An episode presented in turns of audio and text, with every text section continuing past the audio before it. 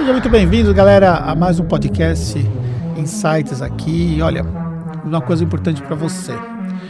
Aqui nós procuramos trazer conteúdos de valor, convidados que podem ajudar você na sua trajetória profissional, quer como empresário, quer como profissional da contabilidade. E hoje eu recebo um amigo meu, que para mim é um amigo e para muitos de vocês ele é conhecido como um professor. E eu tenho plena certeza que vai ser incrível esse nosso conteúdo aqui. Edgar Madruga, meu amigo. Cara, primeiramente, obrigado por receber aí o meu convite. Você veio lá direto de Goiás? Vim de Goiás, né? Na verdade, a gente arrumou aquela desculpa que estava faltando, né, tá Anderson, para a gente estar tá aqui, né? A gente já tinha combinado há tanto tempo. tanto essa... tempo, mas infelizmente, né, com tudo que nós passamos, a gente ficou meio impossibilitado de fazer algumas coisas, né? E aí me surgiu uma janela de eu vir fazer alguns compromissos aqui em São Paulo. Eu digo, cara, você consegue nessa data e Deus nos abençoe de a gente estar é. tá aqui hoje nesse bate-papo aqui. Muito feliz, Anderson, né? é. né? Você me me, me dá essa honra, né, de, de, me chamar de amigo. A gente já tem uma trajetória de acompanhar, né? Lá se vão. É, né? Eu brinco com você desde o tempo que você usava terno, cara. Sim, você também já... usava terno. Eu acabo ainda usando, Anderson. Você ainda coisa... acaba usando? Cara, é engraçado isso. Uh, existem alguns eventos. Eu estava evitando. Deixa eu só arrumar subir um pouquinho o seu microfone. Não, você que manda. Aí. É, eu até tinha totalmente abandonado a, o, o terno. Aí um dia eu fui num evento e que eu era o único sem terno. Um evento do, do, do conselho? De, de, de conselhos. Certo. E aí eu comecei a perceber que em alguns ambientes a gente se vê obrigado ainda a ter aquela formalidade. Eu aprendi para evitar, mas é só Sim. uma questão mesmo de talvez uma coisa muito pessoal. Então é. eu ainda uso terno, por exemplo, num evento formal, mas no meu dia a dia ou algo que eu esteja fazendo, eu já abandonei esse terno já há bastante tempo é. também. Mas assim, ó, olha só, é, eu fiz seguramente mais de 500 eventos contábeis só para entidades. Só para a entidade do Rio Grande do Sul foram. Nós fizemos lá 67 cidades, foram cento e poucos eventos que eu fiz. Eu fiz 100, 67 cidades no Rio Grande do Sul. Então, tipo, de ponta a ponta ali eu, eu viajei e foram cento e poucos eventos só para o CRS. E em um evento eu esqueci a minha gravata. Né? E eu só percebi que eu tinha esquecido a gravata minutos antes, né? Porque o hotel era do lado do, do local do evento e, tipo, eu fui me trocar e tal, pô, não tinha como, né? Aí eu tive que subir no palco e me justificar. É...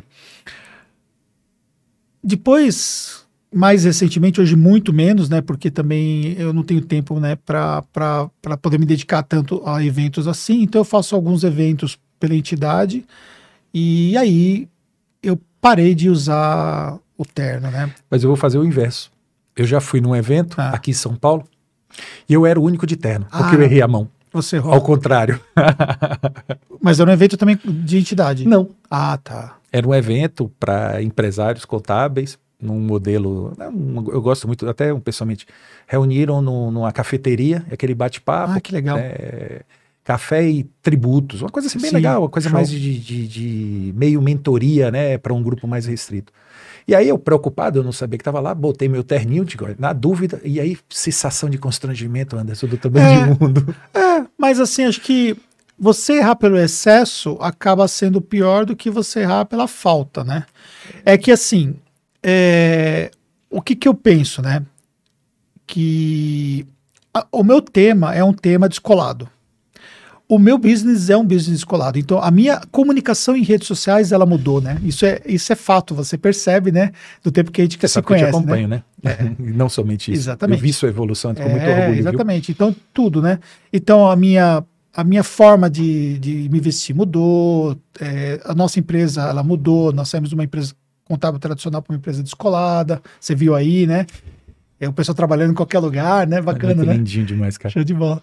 E, e então, acho que quando a pessoa ela, ela me chama para um evento hoje, já fica claro que tem esse código de vestimenta que eu vou adotar, cara. Porque, tipo, eu não vou, eu não vou de gravata. Talvez seja eu que seja o velho da. É, mas, mas você tem ainda uma. Branca. Mas você ainda tem uma temática ainda muito ligada ainda em aspectos que levam para uma, uma postura mais assim. É, né, é, mais. Esqueci a palavra agora que você tem que estar tá vestido mais não, formal, isso, mais formal, isso. Eu faço uma analogia, Anderson, assim, eu como empreendedor, tá aqui, ó, Sim, total. jeans e tô aqui e vou lhe ser sincero. Por exemplo, você Nem não teve trouxe. nenhuma dúvida de, de, como se vestir para vir pro podcast, Ser né? sincero? Não. Talvez eu vou lhe dizer, porque eu achei se, se a gente não tinha uma parte de filmagem, se talvez eu não viesse com a camisa mais neutra. Apenas isso. Entendi. Tô sendo muito mas, sincero. Mas tá muito bom. Não, a Sim, única é. dúvida é. foi se eu viria com a, com a. Oi, desculpa aqui.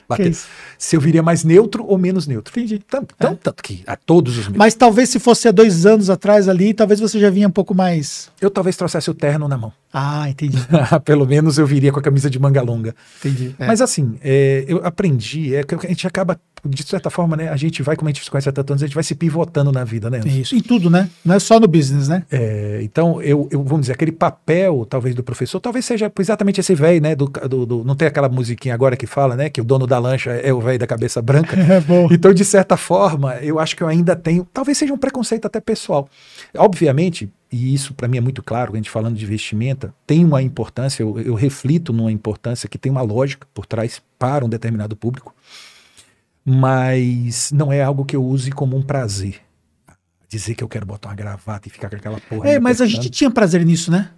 Eu não tinha, nunca tinha. Você nunca teve? Nunca. Ah, eu tinha, cara, eu gostava. Anderson, Aquilo eu, eu, sempre Eu tinha uma coleção de ternos, é. sabe? Eu tinha uma coleção de gravata, era tudo pensado, sabe? Ah, e aí, tipo assim, é, a última vez que eu peguei, porque ainda tem uns, uns dois, três ternos guardados ali, eu né? comprei dois ternos agora, antes que eu dei aquela, eu dei essa afinadinha aqui, né? Uh -huh. Pra quem aí, não tá me vendo agora aqui, É, você deu também uma... Quantos quilos você perdeu?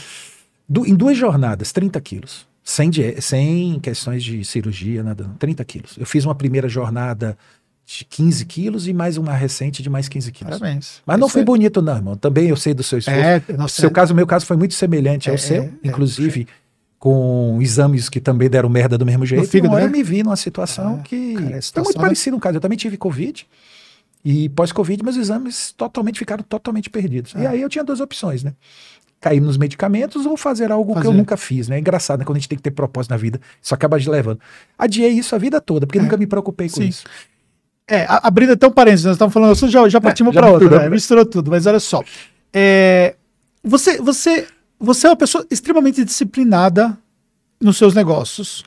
É, aí, ó, chegou oh, o nosso chegou café. A parte Obrigado. É, é, extremamente disciplinado nos seus negócios, é disciplinado, foi, é, foi disciplinado como palestrante, foi disciplinado nas suas funções que você mantinha é, ligado ao Estado.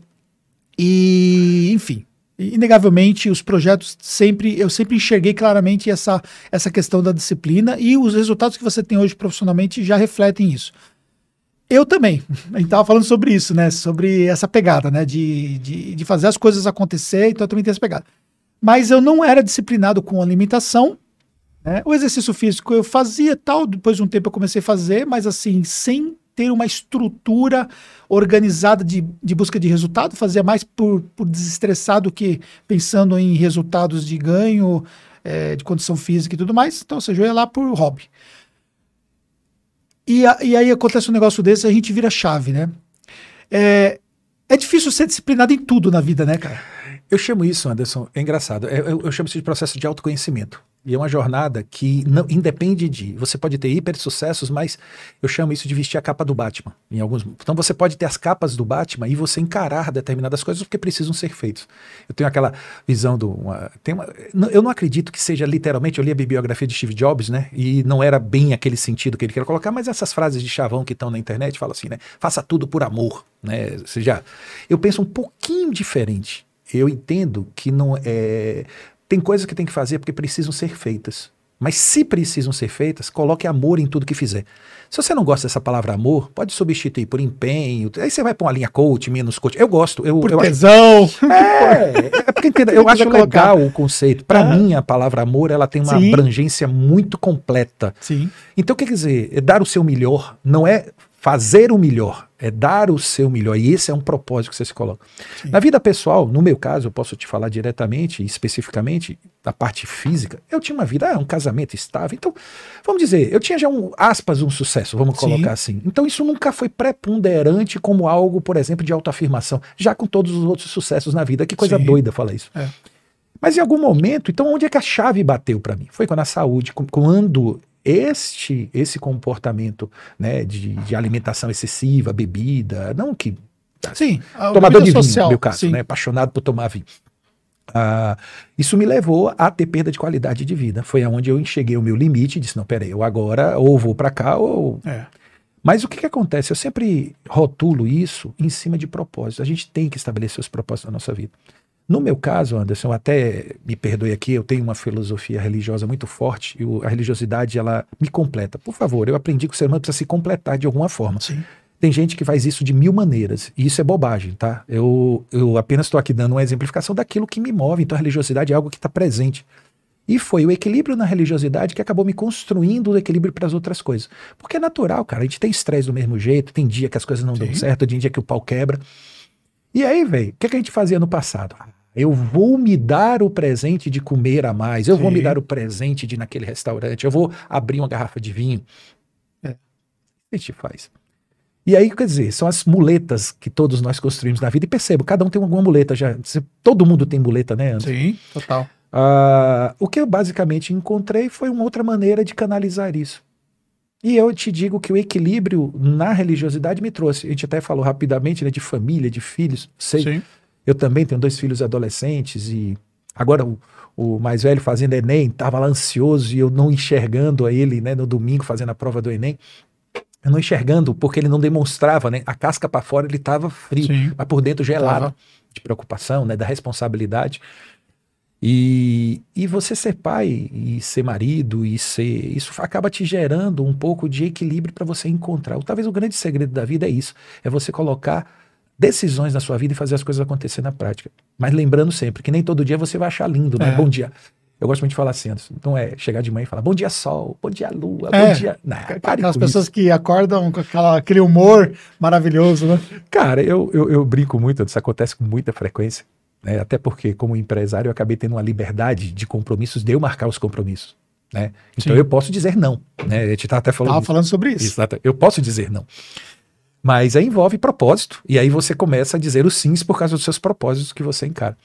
Mas tem dia que eu acordo de manhã para pegar um voo. Pô, a Goiânia agora tá com. Eu, sou, eu pago meu IPTU lá, eu falo meu domicílio tributário é Goiânia, né? e, pô, tem uma mania de sair os voos de manhã cedo de lá. Então, voo 7 horas da manhã, voo 6 horas da manhã. Então, pô, acordar 4 horas da manhã para ir para o aeroporto. Rapaz, tem hora que eu acordo e faço que merda. Que merda, que merda. Eu saio falando uma merda umas 30 vezes. Aí vou tomar banho, falando merda 30 vezes. Aí daqui a pouco eu falo, você que quis fazer isso. Eu conversando comigo, eu brigando comigo mesmo. Uhum. Você decidiu fazer isso. Você aceitou porque quis. Agora seja homem, moleque. Vai lá, resolve, encara. Faz o que tem que ser feito. Aí eu visto como eu brinco, né? A capa do Batman. Né? E vamos ser o Batman, né? Deixamos de ser Clark Kent né? ou qualquer outro super-herói e vamos encarar nosso dia a dia de fazer as coisas acontecer, porque aí você também se realiza enquanto propósito. Sim. Eu sempre moldei minha vida, Anderson, nesse aspecto profissional. Você falou de, das coisas das evoluções, baseada numa premissa de que uma vez, é algo que me marcou muito. São frases que a gente vai se marcando, que eu chamo de é, é da zona cinzenta. E é Paulo Coelho que fala, tá? Vem do, do, do, livro de Paulo Coelho. Eu sou meio doido, eu gosto de Paulo Coelho, tá? Tem gente que pode criticar, Opa. mas eu sou fãzão, li todos os livros dele, acho muito interessante uh, o autor, e é um dos maiores autores sim, mundiais. Tem mundiais, que respeitar sim. o cara, né? Claro. Acho que talvez se ele não fosse brasileiro, gente, muitos respeitariam até mais, viu? Até mais. Uhum. Mas enfim, uh, ele fala de uma coisa assim, né? Que a zona cinzenta é o pior lugar do mundo. Aquele que nunca teve a tristeza de uma derrota, nem a alegria da vitória, vai viver um mundo que não tem graça, não tem sal, não tem sabor. E que merda de mundo seria esse, né? Uhum. Então, eu acho que a gente arriscar e fazer as coisas acontecerem, né, de fato, mesmo quando a gente está de mau humor, faz uma diferença gigante. Faz. E você falou é, sobre a questão, assim, para a gente fechar o que nós estávamos falando sobre disciplina, você acha que a pessoa que ela já é disciplinada, ela consegue ter mais facilidade para canalizar para outra, para outros, outras esferas, outras partes da vida dele que quando ele precisa, como foi o seu caso? Anderson, eu tenho dúvidas quanto a isso, porque é. o comportamento humano ele não é único. Entendi. Eu vendo, lendo um cara que eu estou estudando e acompanhando, ele é extremamente focado, excessivamente contado. Ele fez um comentário humano, eu estava assistindo uma live dele que eu achei espetacular, em que ele falava assim: olha, é, essa é minha obsessão, ela é espetacular porque eu passo 12 horas caindo para dentro para estudar, para aprender, para fazer as coisas, para entregar alguma coisa. Mas, por exemplo, eu não consigo dar uma atenção numa conversa a um ser humano mais do que 10 minutos porque eu perco o interesse nele. Olha que dizer, então ele é tão focado no próprio mundo dele, então ele é tão determinado, tão disciplinado, que ele acaba tendo talvez deficiência. Eu enxergo que nós temos dons. É, dons naturais que são muito aptos para determinadas coisas. A gente falou rapidamente de empreendedorismo, né? Quando a gente fala, 95% das pessoas não estão prontos para ser empreendedores. Porque todo mundo enxerga o empreendedorismo. A gente tem vários, por favor, tem vários chavões aí, né? Tem vários coaches e essas linhas aí Total. que mostram isso. E, ah, é uma, não, tem uma imagenzinha, ah, uma linha reta. Não acredite nisso. Você vai acordar que você vai ter, você vai ter problema de caixa, normal. Faz uhum. parte do jogo, porque você fez o investimento e o retorno não veio naquela época. Veio Covid, jogou meu negócio, por exemplo, de educação no chão. Sim. Eu fiquei três meses com um faturamento marginal. Né, no, no, no início de 2020. Uhum. Ah, a gente pivotou. Eu tinha 95% do meu faturamento em cursos presenciais. Estava em mais de 60 cidades, um crescimento exponencial. De uma hora para outra, fiquei três meses sem faturamento e hoje, um 85% do meu faturamento é em produtos é. digitais. É. Trocou totalmente a, a visão da, da, da, do, do faturamento, né? Mudou. De, da posição de faturamento, né? Porque mudou também a percepção do público, Anderson. Sim, total. E aí, essa questão da, da aceleração digital acabou proporcionando para você ter um formato de negócio que pode ser muito mais escalável, né? Anderson, assim, olha o que, é que eu enxergava. Eu já tinha um modelo escalável, tá? Uhum. Ah, falando um pouquinho da, já de negócio de gente. Negócio. Uh, eu vendo a experiência de pós-graduação, meu foco, né? Então, na área de educação sempre foi pós-graduação. E... Antes de falar, só explica para galera, que, para quem não conhece o, esse seu lado empreendedor, né? Explica um ah. pouco do que é o seu negócio. Ah, tá. Desculpa, Anderson. É, eu, eu, é, você está me dando essa liberdade, não era minha intenção ficar aqui. Sim. Não, mas é só para o pessoal saber, porque o pessoal, né? Depois vai ficar perguntando, mas tá, mas. Né? Tá. Vamos lá, eu, eu comecei a minha vida como professor. De professor, eu assumi uma coordenação de pós-graduação numa outra empresa e trabalhei durante cinco anos lá e montei um curso de sucesso né, na área tributária. A gente às vezes tem pouco cuidado até de falar isso, mas se tornou o maior curso tributário, 112 turmas né, de presenciais em todo o Brasil em cinco anos. É, de lá, eu ia empregado, eu era funcionário, né? Obviamente, e eu recebi um convite em 2017 e montei a minha própria. Então, eu sou hoje um sócio de uma instituição de ensino superior com foco em pós-graduação, muito menos graduação. Graduação é mais um negócio regulatório. E de lá de 2017 para cá, mais 10 mil alunos no Lombo. Né? É, no total, isso obviamente dentro não só no meu curso, mas já com outras áreas do universo contábil.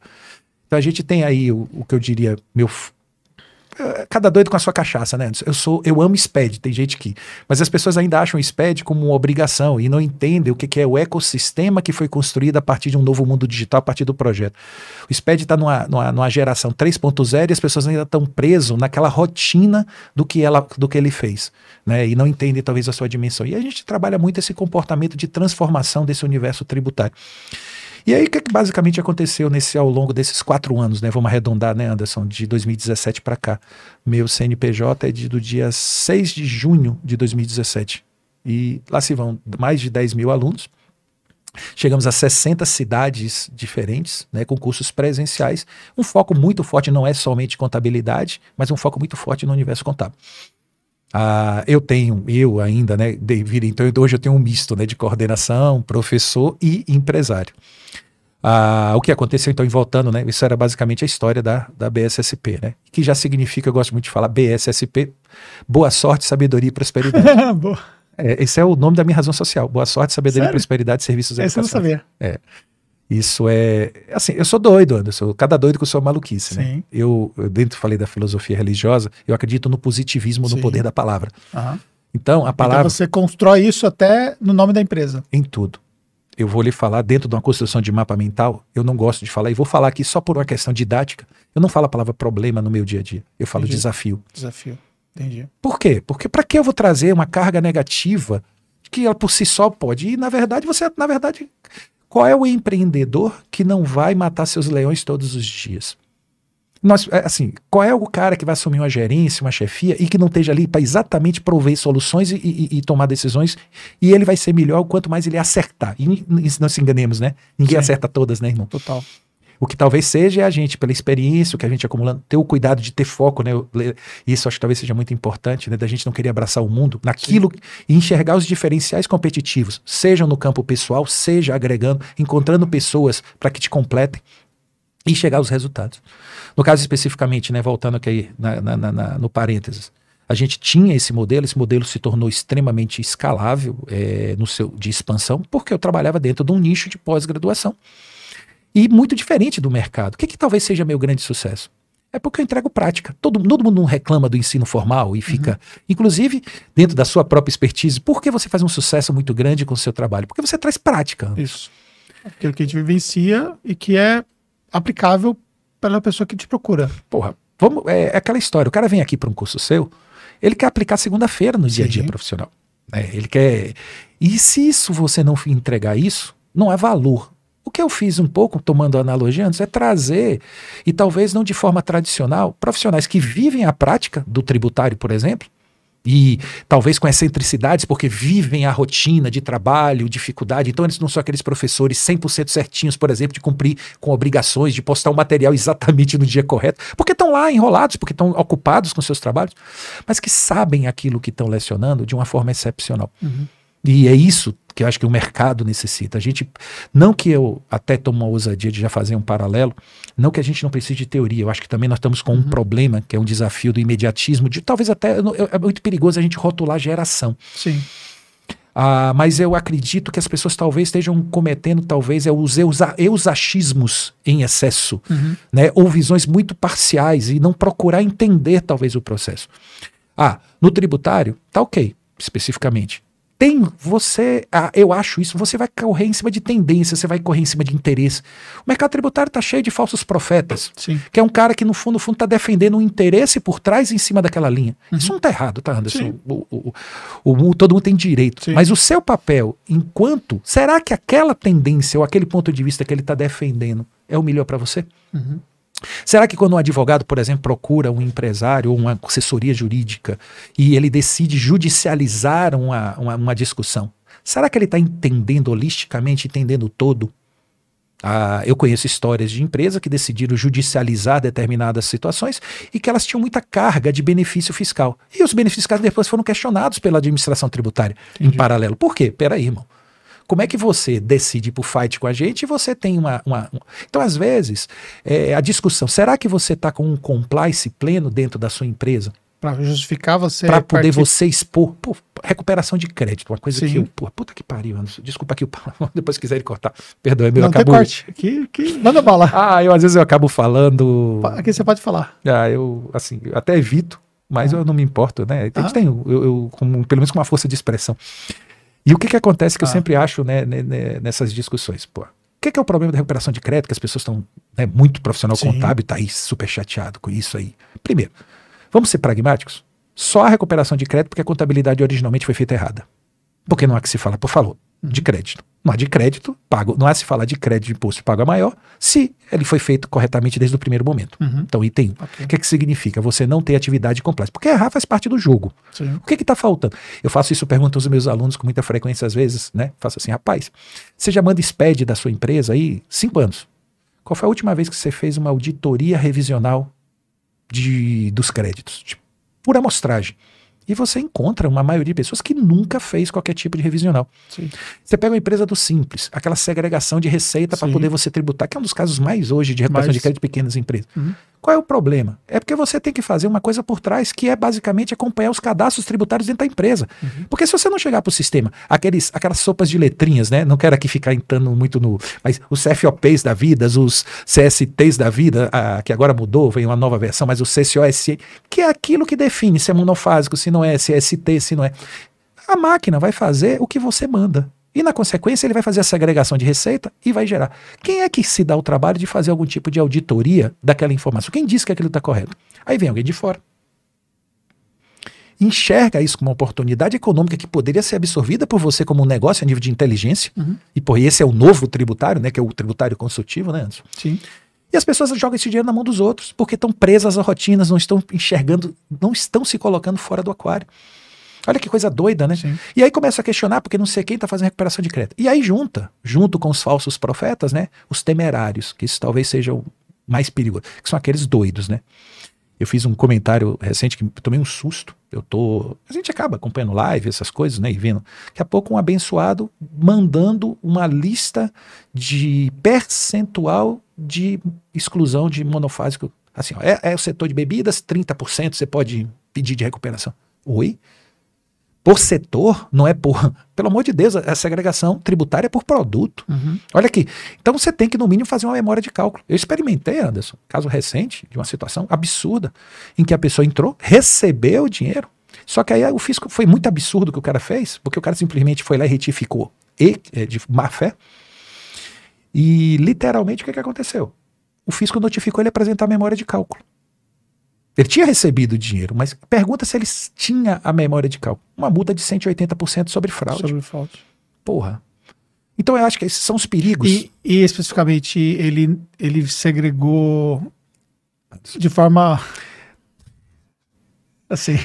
Sabe o que ele Botas fez? tanto aqui. Foi isso. Literalmente. É, é, triste você falar. Então, o que, é. que acontece? A gente pode olhar isso para os temerários, a gente pode olhar isso para os. Né, até eu diria até os inocentes. Né? Os falsos profetas, eu gosto muito desses dois rótulos, mas existe, por outro lado, uma oportunidade gigante nesse universo. Então, o que eu, eu leciono, e eu acho que isso é um papel, você dentro dessa área do empreendedorismo, é de fazer, que necessidade do profissional contábil se reinventar perante Sim. esse novo mercado. Eu brinco, Anderson, que você monta a estrutura de negócio e eu monto os produtos, Sim. fazendo analogia, porque no final das contas eu entrego o conhecimento que na área de serviços é o serviço que ele vai vender. Sim. Né?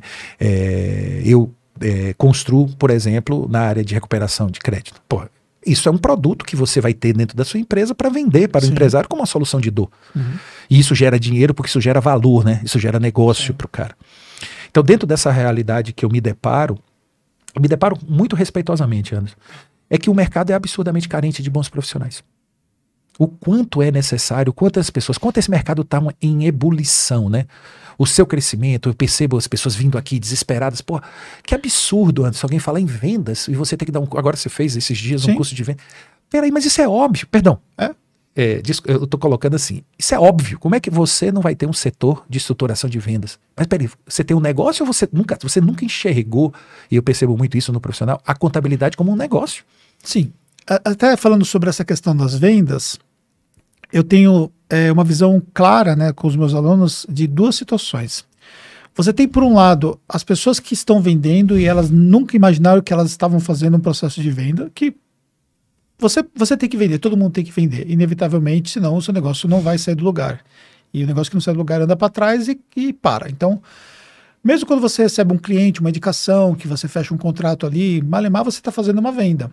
Então as pessoas elas não se davam conta que estavam vendendo. Então, por exemplo, teve pessoas que sentaram ali na sala e falou assim que nunca tinha vendido na vida. Aí eu fui dialogar, e falei, mas você vende. Pode não vender de uma forma estruturada, né? De uma forma organizada, você vende e tal. Então, assim, tem esse lado. E o outro lado é um total desconhecimento do que você pode fazer em termos de vendas. Então. Tô batendo aqui, Anderson, atrapalha. Não faz parte do jogo. É, e isso existe, né? É, formas estruturadas, da mesma forma que você tem a forma estruturada para fazer uma recuperação de crédito, da mesma forma que você tem para fazer um planejamento tributário, você tem para vender. E o que, que, a gente percebe, né? É, existe o um mercado carente sobre determinadas verticais de assuntos na contabilidade, né? Porque, de um modo geral, o profissional ele aprendeu a fazer um básico quando aprendeu a fazer o básico ali, né, desde uma graduação. Ele montou um escritório com um mercado que ele conseguiu prospectar de forma é, simples, com amigos e tudo mais, e uma indicação natural de clientes. E às vezes ele está 15, 10, 20 anos na contabilidade com aquela pegada, mas ele não se atualizou às novas formas de fazer o que ele fazia antes. Só que o que acontece? As coisas no mercado contábil elas evoluíram numa velocidade absurda em vários pontos simultâneos. Então, ou seja, ele não conseguiu acompanhar todo esse processo de evolução. Porque você tem uma linha evolutiva dentro da parte tributária, você tem uma linha evolutiva dentro dos aspectos contábeis e tudo mais. Você tem esses que, novos na verdade, é uma coisa novos... só, Anderson. Na verdade, eu, eu entendo a contabilidade como um produto, que na verdade não. Talvez um erro no passado foi nós distinguirmos, separarmos demais o tributário da contabilidade. Uhum. Eu tenho até um entendimento, e eu tenho defendido isso mais recentemente, que com o uso da tecnologia, é, quantas vezes a gente já ouviu antes que o contador falar assim, ó, eu trabalho para o fisco. Uhum. Mas a gente já, isso Ainda quase fala, que... né? imagine que agora o fisco, com o poder da tecnologia, vai deixar de ser o principal usuário. O que, que sempre foi? O fisco sempre foi o principal usuário da informação contábil.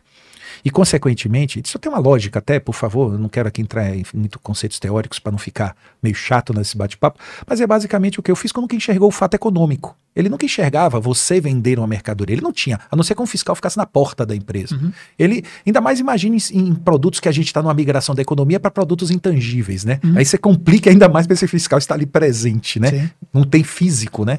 Como é que você mensura isso? O que, que aconteceu? Ele não enxergando isso, o que, que ele enxergou através dessas milharais de obrigações acessórias? A repercussão contábil do fato econômico. Uhum. Então ele enxergava o registro de uma venda. E como usuário, e a partir disso a construção da tributação, ele fez uma história de vida baseada nisso. Ele, ele era o principal usuário. Então, o que, que é o, o, muitos contadores num processo? Ele precisava, e, e eles eram contratados dessa forma, deixar o leão manso, atender ao leão, porque era o mais criador de caso, né? Vamos dizer assim, né? Sim. Era o que mais incomodava. E o empresário também, é, de certa forma, não sendo devidamente é, nutrido como principal, que deveria, nunca deveria ter deixado de ser, né, naqueles fundamentos da contabilidade, é o principal, seria o principal usuário. Mas quem se tornou um, um usuário secundário? Eu cito o um absurdo, uh, Anderson, por exemplo, na parte um pouco sendo tecnicista, que nós temos um lucro contábil e nós temos um lucro contábil fiscal. Uhum. Porra. Não tem cabimento. Pensando em, por favor, aqui eu até numa linha mais de, de tributação, de filosofia da contabilidade, por favor, é, é mais filosófico mesmo, no seu sentido de pensamento absurdo isso. É. Pô, não existe dois lucros, existe o lucro, né? né? Mas a gente acaba, talvez tenha algum ajuste por alguma característica de benefício fiscal, concordo. Mas não, não é assim. Você tem a escrituração contábil fiscal que define a forma de você calcular o lucro para efeitos de. Isso é, uma, isso é para você entender o tamanho do poder que o fisco exerceu. Aí surge tecnologia. A tecnologia faz hoje a gente enxergar plenamente o fato econômico. Ah, só eu, eu, sempre fico brincando e a gente fala muito dos alunos, eu acabo fazendo minhas palestras muito técnicas, né, Anderson? E meus, minhas lives são muito ligadas a, a, a coisas técnicas. E aí eu, as pessoas ainda se surpreendem, por exemplo, vendendo no, nos marketplaces, que aí para não ficar no Mercado Livre, nos iFoods da vida, e não tirando nota fiscal, achando que não vai, o fisco não vai enxergar aquilo. Uhum. E aí já tem exemplificações que eu fiz que eu tenho acesso àquilo. Inclusive aqui, eu estou dando um spoiler de uma malha que ainda não existiu, mas Sim. que vai existir. Muito fácil. Toda e qualquer moeda eletrônica, Pix, professor, pelo amor de Deus, abençoado.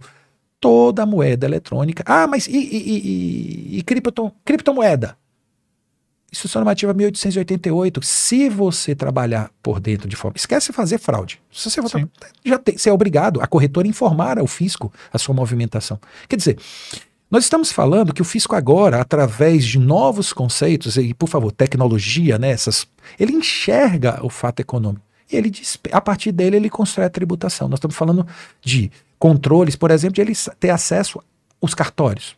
Né? É, antigamente você tinha um cartório que era uma coisa que estava num papel a transferência da propriedade, do registro. E hoje nós estamos construindo o projeto Sinter, que é um projeto que vem exatamente o quê? É o CPF das propriedades, que vai estar tudo dentro de um banco de dados que o fisco vai ter e o juiz, por exemplo, fazer um bloqueio total. Quando a gente olha para essas tecnologias que estão vindo para o fisco, que, aonde a gente vai desaguar? Olha que coisa é, doida, eu vou chegar, me permita ser só um pouco, é, professora, é mais para eu chegar numa conclusão sobre isso. O fisco vai fazer o cálculo do imposto. Ele já está fazendo, em algumas situações, o cálculo do imposto com acertos superiores a 90%. Quem baixou aqui o imposto de renda pessoa física pré-preenchido, e se o cara foi, ó, eu vou fazer uma afirmação doida, olha o seu público aqui gigante, Anderson, mas eu vou fazer uma afirmação, tá? Se você fez o imposto de renda de 2021, não estou falando agora de 2022, não. Uhum. É, de um assalariado que não teve grande variação patrimonial e você baixou a pré-preenchida, o fisco acertou o cálculo em 90%, em média. Ele já acerta. Tanto que quando você traz a pré-preenchida né, com, com o certificado digital, já vem é. pronto praticamente, 90% é. assim. Então o que, que, ele, o que, que eu estou afirmando? Ele pode hoje dispensar, ele poderia fazer uma única pergunta para você. Você teve variação patrimonial? Sim ou não? Não. Tá bom, tá aqui, ó. Eu aceito esse. Você aceita esse cálculo aqui? Ele poderia fazer isso. E aí, esses 10%, você entendeu que a gente faz Sim. um ajustezinho no alíquota, uhum. muda ali uma coisinha e isso some. Não sei se você, você faz esse ajuste por, por, por, por média. E no final, alguns vão pagar um pouquinho mais, outros um pouquinho menos, e simplesmente você dispensa uma obrigação que gera, eu até brinco, né? Que maio é o mês de festa do contador, né? É. para quem foca isso não, como eu negócio, tô, Não, né? eu sei, é. eu tô falando no contador do passado. Sim. Bom. Não, mas ainda hoje, né? Mas não, é... é... o mês de festa do contador. É. Eles viajam, percebem, eles tiram férias. É, é, muito engraçado o mês de maio, né? Que as pessoas fazem, ah. vão fazer eventos e vão viajando. É muito engraçado isso, que eles Sim. fazem aquela intenção. Mas tem muito escritório que ainda tem como uma renda Sim. principal esse, é. esse, esse fazer imposto de pessoa física. Imagine algo que está fora do mercado em breve. Questão de talvez até. Eu, essa aceleração é muito perigosa a gente falar. podemos pensar 2025. Anderson, eu tenho medo de prever, porque às vezes Sim, eu previa coisas que eram para 10 anos que estão acontecendo em 5. E outras, talvez por uma resistência maior, estão levando um pouco mais de tempo. Porque já não é mais uma questão técnica, é uma questão mesmo de cultura. Você que está ligado ao SPED desde os primórdios do projeto. Juraxi Park. É. Você se surpreendeu muito com essa questão de visão de prazos? Anderson, Sim e não. Eu acho que eles estão caminhando muito bem, mas existe um conservadorismo ainda nas administrações tributárias. O Estado de São Paulo agora está dispensando o GIA, né? Uhum. Porra, ele não precisava tecnicamente fazer isso, já tem mais de. Goiás, só para dar um exemplo, né? Desde 2012 não cobra mais a GIA de lá. Uhum. É equivalente. E faz toda a tributação em cima do SPED fiscal. Só para você ver o que, que é um conservadorismo de sistemas legados. Uhum. Ah, mas eu enxergo o próprio dinamismo natural. E agora, só para fechar um paralelo, Anderson, para fechar o que eu falei que precisa ser profissional, a gente falou do fisco fazer o cálculo tributário. Só para o termo, quem quiser pesquisar mais sobre isso, é a pré-apuração ou apuração assistida. Nós temos grupos de trabalho, tem pessoas desenvolvendo isso. Eu, uma fonte de estudo muito particular, eu gosto muito do conceito, porque o fisco ele passou a enxergar que é mais fácil, em vez de eu ficar te metendo notificação para você corrigir informação, ou garantir uma qualidade da informação, é eu garantir o cálculo por você. E te deixo a opção ao contrário. Se você concorda com o cálculo, está com a sua vida resolvida. Se você não concorda, você aí, por favor, aí sim, você vai ter a burocracia de me explicar, porque pode ter situações de exceção. Aí me bate muito na tecla, eu não vou aqui citar o nome comercial, mas daquela empresa mais famosa de contabilidade digital que tem no, no Brasil, né? Uhum. Ah, só eu vi um anúncio dela agora esses dias no LinkedIn, contratando 100 contadores. 100 contadores. Aí o cara já estão né, na escala do quase do bilhão né, de, de valuation do Sim. negócio dos caras. E ainda nego xingando esses caras. Porra, o modelo do, do cálculo tributário morreu. Nós estamos já no.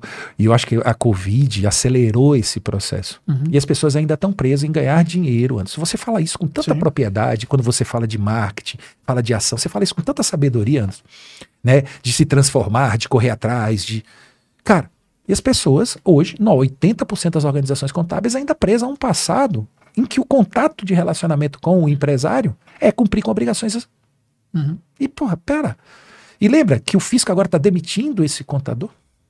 E aí vai sobrar o quê para esse mundaréu? Temos as tendências, né, Anderson? Você tem um posicionamento, por exemplo, no seu negócio espetacular. Eu vejo quando uma coisa que me chamou muita atenção quando você fala assim: eu não pego tudo. Ó, eu, meu negócio é esse, for... porque é isso. A gente, ao se segmentar, você consegue gerar volume e, consequentemente, competitividade de negócio. Isso é empreendedorismo puro. É, você vai ter, eu sempre digo, tem as contabilidades digitais, é um mercado, só que já agora já tem player, né? Pô, uhum. É quem entrou, entrou, né, Anderson? Sim. Quem aprendeu, aprendeu. Eu não sei a sua opinião e peço, venha, eu dou uma opinião particular minha em que para mim, no caso das contabilidades digitais, o jogo já está jogado. Agora, para entrar, você tem que entrar com muito dinheiro ou você tem uma sacada que ninguém teve até agora. É, para você construir um negócio relevante, o desafio é muito maior. É, o mercado já, já andou é, para frente, sim, é isso que eu quero falar. É, se você considerar, por exemplo, né, que desde 2015 nós estamos nessa jornada, nós estamos falando quantos anos à frente da galera que não entrou ainda, né?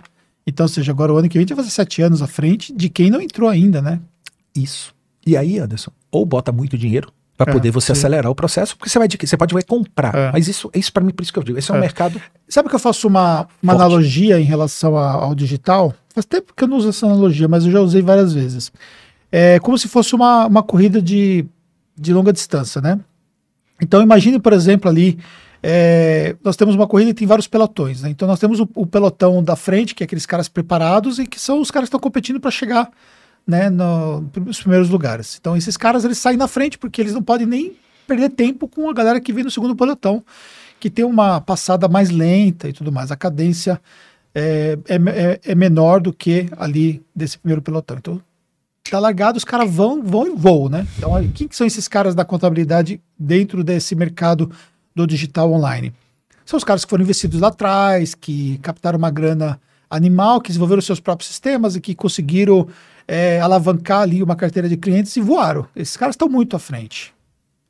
Aí vem um segundo pelotão, é, isso é liderado, né, obviamente, pela Contabilizei e algumas outras empresas. Que estão... Eu estava evitando, né? Mas não, mas total, isso aí é, faz parte do, do nosso Mas trabalho. Mas ele tá um símbolo, né? É, um só, símbolo. É só, eu entendo é uma simbologia positiva são... nesse ponto como negócio. Sim, total. É porque às vezes as pessoas, é, vamos dizer, é, é, crucificam Sim. essa a empresa, mas na verdade é um modelo de negócio sim. que nós temos mais de quatro. Uma vez eu vi um levantamento, tinha mais de 4 mil é. competidores no, sim, com, sim, no modelo total, de negócio. 4 mil contabilidades. Só que, que, que estão à frente mesmo com tamanha relevância, né? Eles estão bem à frente dos demais e depois vem ali alguns que estão ainda nesse pelotão. Aí nós temos um segundo pelotão, aí nesse segundo pelotão são aqueles que se reinventaram baseado nesse primeiro modelo e que criaram modelos competidores é, adaptados. Então, não tinha tecnologia, não tinha grana para investir em tecnologia nesse nível de, de investimento que foram captados, né, porque não tinha um fundo, não tinha nenhum capital anjo, nada, mas que conseguiram se reinventar muito antes e conseguiram estabelecer um negócio bem estruturado. Aí vem uma galera, e nessa galera eu coloco ataques no meio dessa galera que seria não, esse puta... segundo pelotão. Ah, você matou a pau, meu irmão. Com todo respeito, vamos aqui fazer um testemunho público. Eu acompanho essa história, como eu falei já de tantos anos.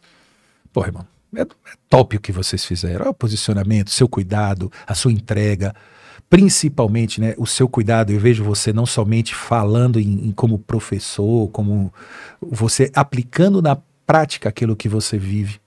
Né, de você segmenta, mas não não segmenta. É engraçado Sim. falar isso, né? É muito porque você, na verdade, você é um, você cria um modelo de produção. Se encaixar dentro da sua produtividade, não importa, desde que encaixe na sua produtividade. Sim. Então, eu acho muito é. gostoso que você. Não trava essa... o negócio, mas ao mesmo tempo também não, não deixa o negócio aberto para qualquer coisa. Sim. Eu lembro quando você falou, é lucro real, eu não Sim. passo. É. Pode ser que no futuro. Eu vi um dia desse uma, é, um comentário. A gente tem um grupo de, de WhatsApp dos sócios, né? E lá discutido e tal. Então, tipo assim, hoje mesmo teve uma discussão no próprio grupo lá. Um dos sócios postou assim: ó, isso aqui são exatamente aqueles casos que a gente dispensa quando chega no comercial, porque não tem fit com a nossa solução. E você teria competência de montar isso? Sim. Por favor. É. Não tenho nenhuma dúvida da sua capacidade empreendedora. Mas lembra que a gente não consegue foco para tudo? Sim, não consegue. E é. eu sempre, eu, Anderson, eu tenho certeza, né, das nossas, como eu falei, de a gente se acompanha, a gente se vê tão pouco presencialmente, mas a gente acaba, eu como te acompanhando sempre, né, e acaba acompanhando sua história pelas redes sociais. É engraçado, existe uma, uma rede, uma parte muito positiva da rede social, que é, por exemplo, eu saber de sua história, dos seus desafios difíceis, é. suas viagens, é. né? E, você foi me matar de inveja lá em Portugal, que é um país é. que eu é, amo. que você que você conhece muito bem. Bastante. amo Portugal. É. E, e aí, Edgar, ó, aquele primeiro pelotão, o segundo pelotão, aí tem um terceiro, um terceiro grupo, que é um grupo maior de empresas que elas não têm a mesma velocidade do segundo e muito menos do primeiro, mas que elas passaram por um processo de transformação. Elas começaram um processo de transformação e elas entraram no processo de evolução. Elas não vão chegar muito à frente, mas vão chegar no final da corrida. E por fim, tem aquela galera que não saiu do lugar que a corrida vai acabar e elas, quando começarem a andar, elas vão andando e vão conversando e não conseguem nem trotar nada, eles ficam ali, né, sabe? E a corrida vai acabar o tempo. E essa galera não conseguiu chegar nem na metade da corrida. Anderson, é engraçado, né? Você falando de um aspecto, e lembra que o meu caso eu enxergo muito o produto, né? Uhum. Você tá, você, as palavras que você usou é engraçado, porque eu tenho debatido algo muito sobre a mesma linha, mas engraçado demais. Eu vou até aqui fazer uma, uma explanaçãozinha, mas é muito engraçado. Só que você colocou sobre a, a, a visão do negócio. E eu, por ter muita visão do produto. Olha que coisa meia. Os produtos a serem comercializados. O que é que eu é, dimensionei, né? Você falou, a contabilidade digital, aqueles caras que são que é uma contabilidade. Por favor, eu estou sendo absurdamente simplista e não preconceituoso. Eu preciso deixar isso claro. Isso aqui de, de, demoraria quatro horas para a gente deixar toda a minha opinião. É uma contabilidade mais simples e objetiva, para, mas que ela talvez, não, porque também não é, não é a proposta, ela não é uma contabilidade gerencial plena, de total. Porque entenda, você é um, é, é um preço que você está pagando. É. Fazendo uma analogia, quando você pega um cartão de crédito nacional e você pega aquele último top plus lá, da, o, sei lá, o um Platino Black. 10 Plus, que te dá sala VIP, que te dá. Sim. Por favor, são nem produtos todo mundo, diferentes. Nem todo mundo vai precisar da sala VIP. são produtos diferentes, né? Mas assim, existe uma contabilidade digital em que talvez até uma cultura empresarial que precisa ser trabalhada e aí sim, fazer upsell em cima, né? Ah. Fazer vender produto, mas é você entregar o seguinte: eu vou te cumprir com suas obrigações. E às vezes é o que o empresário quer naquele momento, para você pegar esse empresário. Então, o segundo momento é o que com certeza você vai fazer, é entregar o upsell, vai entregar e vai fazer degustações e aí, técnicas de marketing para poder entregar. Bom, todo, todo. No final, todo mundo deságua em querer gerar mais valuation e mais negócio. Ponto. Sim. Eu enxergo, Anderson, não sei, como eu falei em produto, uma outra linha, aí já não é no sentido de corrida, mas foi um outro perfil, que eram aqueles grandes escritórios. Né? É, aqueles grandes escritórios, eu lembro uma vez aqui no interior de São Paulo, eu visitei um escritório, fui fazer um treinamento, já tem alguns bons anos, e o cara fazendo elogio, olha, você vai no maior, um dos maiores escritórios do Brasil, ele tem 3 mil clientes. Eu, puxa. Antes, eu tô, conheço o escritório que está com 10 mil, 15 mil, Sim. 20 mil clientes. Contabilizei, já sabe, já tô até parando de divulgar os números. Sim. É muito engraçado isso, né? É... Porque agora vira até negativo se divulgar que tem. Não. Temos é... 50 mil, temos 100 e eu, mil. E eles, assim, se o cara está contratando 100 contadores é. e eu lembro da produtividade média que eles têm, eu vou lhe falar que só para esses 10, são 10 mil. Eles estavam tendo a produtividade é. de um funcionário para 100. Estou falando Sim. lá atrás. Eu, eu lembro Sim. de uma. Eu assisti uma, uma palestra né, de um dos donos. E foi muito engraçado porque ele, ele sem querer, sem querer não, ele falou, mas e aí para mim que estava querendo absorver o conhecimento, eu via muito essa proporção. Ele conseguia chegar a uma produtividade de um funcionário, um contador para cada 100 empresas com uso de tecnologia já lá.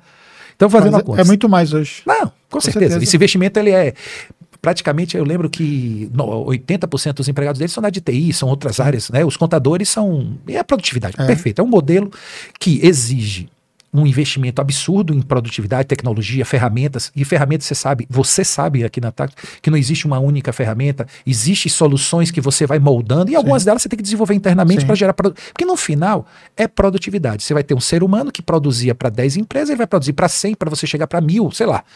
Né? Você vai ter. É, é, o que é o poder das robotizações aumentar Sim. a produtividade. Ponto. É, esses escritórios hoje, eu tenho um exemplo, tá, de um conhecido, um dos grandes escritórios de Minas Gerais. Ele tem um prédio, tá? Eu tô aqui evitando citar comercialmente, Anderson, por uma questão claro. de ética, mas é, é, é o Mário o nome dele. Eu vou falar só o primeiro nome dele. O Mário tem lá, tinha um prédio de cinco andares em Belo Horizonte. Três dos dois dos andares vazios. Ele, resumindo, ele diminuiu em 60% o tamanho físico da empresa dele. E ele dobrou a quantidade de clientes é. no modelo que, que acontece? Eu chamo isso de centrais de serviços. Porque uhum. aí, como é que você tem produtividade? O que, que você faz? Você tem um volume gigante de clientes, e aí você pega, porque aí viabiliza ter TI, ter ferramenta, desenvolvimento, e aí você consegue ter esse incremento de produtividade, entregando até uma contabilidade que eu chamaria mais tradicional, naquele ainda do tete a tete, já um pouco Sim. mais abrangente. Essas centrais de serviço viabilizam e cada vez mais, por favor, você falou geometricamente mesmo, né, Anderson? Com tecnologia, com, vai voar. Esses caras estão aí, é uma contabilidade que para o empresário é até um pouco parecida. Ainda vai ter alguém no contato ali do dia a dia, mas que na verdade vem uma coisa. Eu tive esses dias, né, fazendo. Você sabe que eu faço muito evento para conselhos com muita honra e participando muito da convenção. E eu tive um insight e, e, comecei a falar, e hoje eu faço essas perguntas, né, aos presidentes dos conselhos, aos, aos vices, que o que que mais aumentou? Eu estava fazendo, na verdade, eu estava buscando uma informação e encontrei outra. Você sabia que hoje uma das coisas que tem aquele cadastro secundário de contador em outros estados é uma das coisas que mais cresce? Mas. É? É. Então, o cara, é, o CRC dele é originário aqui de São Paulo, ele vai lá para poder abrir empresa e para poder ter, ser responsável técnico de uma empresa em Mato Grosso, por exemplo, ele tem que se cadastrar com um cadastro secundário. Isso é um dos maiores, quer dizer, o seu concorrente daquele contador do passado não está mais fisicamente lá. Uhum. Onde é que está a produtividade? Onde é que está o custo da hora do funcionário? Tá, precisa ser aqui, onde você está fisicamente, ou em qualquer lugar do mundo. Eu vou exagerar, porque talvez cada das nossas jabuticabas brasileiras, não, eu não consigo enxergar todos os serviços a nível mundial, né? A gente Sim. ainda consegue. Mas o que é que impede de alguém lá de Marabá ou alguém de algum lugar que tenha essa capacidade? Eu, eu tenho aluno, por exemplo, que, que mora na Europa e tem, e, e tem escritório no Brasil e tem 100% de toda a galera em home office. Eu te mostro. O empresário mora na Europa, ele é. não, não mora no Brasil. Ele tem escritório no Brasil, atende só empresas brasileiras e todo mundo. Eu te mostro um aluno meu que está em Miami. É. A, é o jogo. Miami, a mulher dele arrumou uma oportunidade e ele continua trabalhando no Brasil, faturando uhum. renda a partir do Brasil. Eu tenho uma professora que já foi minha aluna, que eu tenho com muito carinho, que é a Ana Paula, que tá na Noruega. Mora na Noruega. O marido é. teve uma oportunidade de negócio lá e ela continua dando as aulas dela, treinamentos, as consultorias dela aqui no Brasil. É. O, o, esse poder da transformação, quer dizer, seu concorrente não está mais fisicamente, você não concorre com mais, mas isso gera o quê? Precisa gerar um volume muito grande para poder viabilizar Sim. a central de serviço. Você concorda Sim, comigo? No investimento em tecnologia, como você falou. Por favor, não discordei em nada do que você disse. Eu só estou colocando mais sobre a Sim, linha de produto. Com tá? certeza. Por favor, é só. É a mesma coisa, só que sob o olhar do produto. Sim.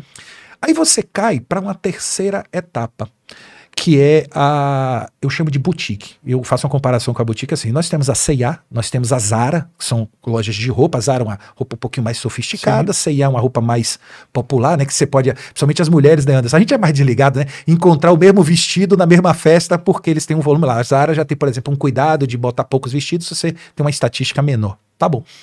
E ainda a boutique, mesmo com esse surgimento dessas grandes redes, continua existindo a boutique. Porque aí a hiper, eu chamo de. E por favor, de novo, não quero. Isso, isso sozinho dá quatro horas de conversa. Total. Mas eu faço assim uma analogia. O rei do posto de gasolina, quer dizer, é você trabalhar num nível de hiper especialização técnica em que você faz tão bem aquilo que você não tem concorrência, mesmo cobrando mais caro. Uhum. Quer dizer, você tem um custo mais alto, mas você também tem um nível de entrega tão superior de experiência para aquele seu empresário que ele não vai se abdicar de você. Isso é, é por isso que eu chamo isso de modelo boutique. Sim. E tem um nicho para isso. Em regra, precisa de um nível de conhecimento técnico muito alto. Uhum. Né? Você concorda comigo? Total. Não. É, para chegar lá para você romper, né? Então, lembra fazendo analogia com a boutique, por isso que eu gosto muito dela, aquele acabamento, aquele cuidado de comprar um tecido, não é preço. Você é. sabe que você tem um Aquele atendimento personalizado, aquele ajuste que é feito e tudo mais. Você vai fazer um ajuste numa roupa na C&A. É. E nem na Zara. Ponto. Então, é, esse cuidado de você ter uma customização né, de um alfaiate, de ah, eu tenho um pescoço mais largo, o cara vai lá. Pô, cara, isso tem um mercado. Sim. Eu, tô, eu faço essas paralelas só por efeitos de idade. E aí você vai o resto. Antigamente eu jogava o resto, Anderson, numa quarta linha a evolução. Você sabe quem são meus professores? São os nossos alunos. Não acredito que aconteça muito. Esse contato que a gente tem com as pessoas, vem o feedback, daqui a pouco alguém aqui vem na rede social, tá assistindo a gente aqui, né? Aí vem lá e te chama no privado, te segue. Então, esses contatos que a gente vai tendo, seja em sala de aula, seja em evento, é um processo de aprendizagem, de validação de ideias muito grande. Porque você coloca aqui, como eu te está colocando aqui agora, um ponto de vista. Aí alguém te dá um novo olhar sobre aquilo que você não estava enxergando. Isso é fabuloso, né? Uhum. E isso faz a gente crescer enquanto ser humano quando a gente está aberto ao conhecimento. E eu tenho uma verdadeira adoração por isso. Aí eu dividia, como eu falei a você, o quarto pedaço, que é onde está todo esse resto, aquele falou, a mistura de gente que talvez estivesse naquele, como você citou, parado, é porque não sabe para onde ir. Até. Não sei se você entende, é um imobilismo, às vezes, de temor de para onde vou. Uhum. E aí eu comecei a enxergar, porque no final das contas você tem que ter volume para gerar produtividade e preço. Você concorda? Competitividade. Total. Ou, e eu defendia uma. Como professor, como estudioso, eu defendia muito essa posição que eu te falei da boutique. Mas eu descobri que a boutique não é para todos. Olha que é a evolução de um pensamento. Uhum. Então, isso é uma coisa que eu falava, talvez uns dois anos atrás, e nem todo mundo tem uma paixão técnica mais profunda ou tem um dom de marketing, de criar um produto. Ou, ou também a capacidade de conseguir reunir um time necessário para definir um projeto de boutique que demanda, por exemplo, de profissionais muito qualificados. Sim, a boutique não é para qualquer um. É. Não se engane com isso. Então, eu, mas assim, sabe, eu, tinha, eu não digo inocência, mas isso foi uma evolução que aí foi para E aí como é que eu comecei a enxergar? Como é que você viabilizaria as centrais de serviço? Você, por favor, eu espero que todo mundo compreenda que é o conceito de central de serviço. É você jogar num lugar toda a produção de contábil, de tudo que é contábil. E você ter espalhado em qualquer lugar do Brasil pontos de atendimento, de contato. Então, aparentemente, você tem uma sala tradicional da contabilidade, mas que a contabilidade necessariamente não está sendo feita ali. Por quê? O cara pode estar em home office em qualquer lugar do mundo fazendo aquilo. Sim. Então, onde for alguém produtivo e fizer fit, né, de conhecimento versus o quanto ele quer receber, você pode ter esse profissional em qualquer lugar do mundo. Sim. Aí chegou exatamente, que é engraçado, né? Essa quarto mundo, muito ligado àquele que quando você citou que estava parado atrás ou andando muito devagar. Para onde eles iriam? É, eu, no primeiro momento, comecei a enxergar o que tem muito aqui, esses modelos associativos. Seja franquia, né? Nós temos amigos que montaram franquia. Por que, que a franquia faz? Você tem os. Eh, Anderson, eu e meu, minha mão. Eu tenho, Anderson, eu amo. Você sabia que negócio de ser palestrante me deu uma. Quando me filmaram a primeira vez, ah. Me filmaram a primeira vez. Olha que coisa dura. É velho merda, né? Porque não filmavam a gente nos eventos antes, né? Eu percebi que eu mexo demais a mão. Eu falo com as mãos. Eu disse, gente, eu faço isso. Eu não sabia que eu, eu mexo. Eu falo demais com as mãos. Engraçado. E aí eu acabo é. esbarrando. Peço desculpa a você Imagina. com as porradinhas que vai dar aqui. Mas é eu com a minha mania de mexer a mão horrível que eu tenho. Ou meu estilo. Então, olha bem, Anderson. Ah, quando eu via, né, por exemplo, a questão da franquia. A franquia basicamente é a viabilização de você juntar é, 200 clientes de Joãozinho, de 200 de 300 de não sei quem, juntar e gerar um volume para viabilizar a produtividade de uma central de serviço. Uma lógica. Uhum. Tem um modelo que chama de associação de compras, que, que eles montam, por exemplo, tinha a loja, a rede de materiais da construção, você tem isso também para supermercados, rede smart. O que, que, é? Você monta uma associação, o pequeno supermercado. Porque qual é a diferença de um grande supermercado ou uma grande loja? Ele vai lá numa Tigre da vida, numa. Pô, aí compra, vamos lá, 10 carretas de, de tubo. Pô, é um preço. Se você vai comprar uma carreta, o cara está comprando 10, não é o mesmo preço. Agora, se você reunisse 10 pequenos empresários e fosse uma única negociação. Então, esse modelo né, de associação, nós temos vários exemplos, vários amigos que estão caindo para essa pegada, né, Anderson? Sim. Que também, também viabiliza. Drogarias e tudo é. mais. É. E que no mercado contábil também tem essa pegada. Entrou muito forte. Isso vem, inclusive, de uma experimentação americana, né? Nós temos um maior case de sucesso Sim. lá nos Estados Unidos. Engraçado, né? Os americanos, já, que às vezes são tão conservadores com tantas coisas, já tinham esse modelo né, de enxergar né, esse modelo associativo. Nos primórdios, nós tivemos aqueles, aquelas reuniões de grandes escritórios, né? Como você tem a Rede Nacional de Contadores, algumas Sim. outras, que, mas isso já é uma evolução, porque eles passam a ter o quê? Produtos coletivos, né? Uhum. Não é só associativos. E aí, o que, que me preocupou? Existem culturas, porque você entrega, é a quarteirização, né, basicamente, desse modelo. Esse modelo é o que você quer, você quarteiriza o serviço.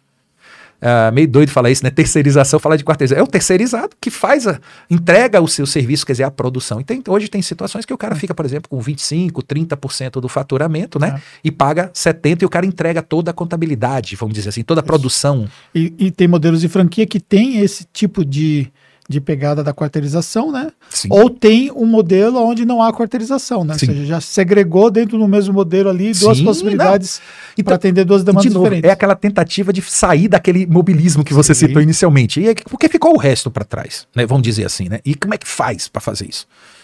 Aí, Anderson, me chamou muita atenção esse, esse, esse, vamos dizer, esse jogo, né? Porque todo mundo quer crescer. Por favor, eu, esquece os doidos. Todo mundo quer evoluir, todo mundo quer ser feliz, todo mundo quer avançar para frente. Né? Eu acredito que a gente tem que ter por princípio de vida isso. Então, nessa linha, eu imagino as dores, e a gente vê as pessoas com muitas dores, muitas dores. Grande parte do que você trabalha não é um pouco de, da dor que as pessoas estão sentindo, que precisam se mover. E aí eu enxerguei uma coisa que tudo tem o seu pró e seu contra. Quando você quarteiriza, também, de certa forma, você está entregando uma inteligência para terceiros. E, de certa forma, esse terceiro, você não está mais detendo o poder. E se você não dá certo com ele? Por N motivos. Pô, você vai ter que achar um outro. Será que você vai achar um outro que te atenda? Ser um fornecedor desse nível? Você concorda que na área de serviços, essa quarteirização é uma coisa que vai funcionar para alguns e não vai funcionar para é, todos? Até porque também está quarteirizando o core, né? Exatamente o que eu falei, né? Exatamente. Estão concordando nesse ponto, então, perfeitamente. Aí eu digo, para onde os caras vão? Aí onde eu fiquei muito pensando, né? E aí eu venho fazer uma reflexão mais recente. Que eu ainda não enxergo, viu, Anderson, esse modelo como algo. Eu já eu vejo iniciativas, tá certo? Mas eu não vejo. Porque é o seguinte: para que eu tenho que quarteirizar tudo? Para que eu tenho que montar uma central de serviços? Eu posso continuar com a contabilidade básica para 200 clientes, para 500 clientes? Posso. Mas eu não consigo sofisticar os produtos consultivos e porque aí sim eu não monto. O que está se dizendo, você também já usou, eu também estou usando, que é um termo que até eu tô, estou um pouco preocupado em usá-lo, porque, de novo, é igual esculhambaram com o termo. O termo é, é ecossistema, tá? Vou até. Mas uhum. que esculhambaram como, como fizeram com a, a disrupção. Porra, uhum, uma sim. história do caralho. É. Christensen. Lá vai o, o, bobão aqui apaixonado por conhecimento estudar. O cara, professor de Harvard, que desenvolveu a tese.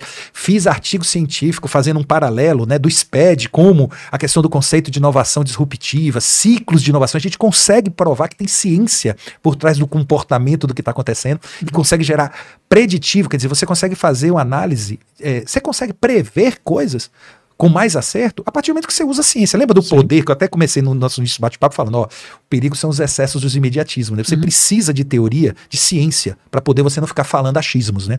Sim. A ciência nos dá, a médio prazo, um pouco mais de solidez no caminhar, né, Anderson? Sim. Por favor. A técnica, não importa o nome que você use, você precisa também ter atrás, né? Não é só você numa jornada.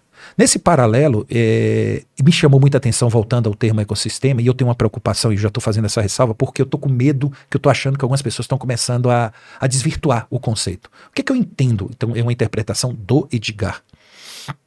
Que o ecossistema é você montar uma. Lembra que eu falei que tem o temerário e o falso profeta? Mas, porra, então no tributário, assim, o que é que tem? Muito picareta, muito moleque, muita gente que arrota, mas não entrega. Pô, mas se eu tiver. Vamos fazer assim, uma, vamos fazer, por favor, Anderson. Aqui é um exemplo hipotético, eu não tô, tá? Aqui a Tatos, pela questão do perfil, você não tem uma demanda para fazer auditoria de SPED fiscal do ICMS para escovar bit, uma coisa mais depurada. Você não tem uma demanda de clientes que absorvam um cara que vai ter um salário fixo de 10 mil reais mais um variável, então ele vai chegar, um profissional de primeiríssima linha, um auditor Sim. desse nível aí, ele leva, porque é um cara que eu chamo de especialista, é o hiper especialista, é, é especialista em encravada do dedo mindinho do lado direito, hein? Uhum. Porque se for do lado esquerdo vai ter que ser outro. Esses caras são, por serem aquelas moscas azuis, né, aquelas coisas raras, eles chegam a ter com lindo variável salário, rendas de até 30 mil reais por mês. O mercado paga isso. Pra, numa central de serviços com volumes grandes, ou em empresas como multinacionais, você encontra gente que chega a isso. Né, essas faixas Sim. salariais.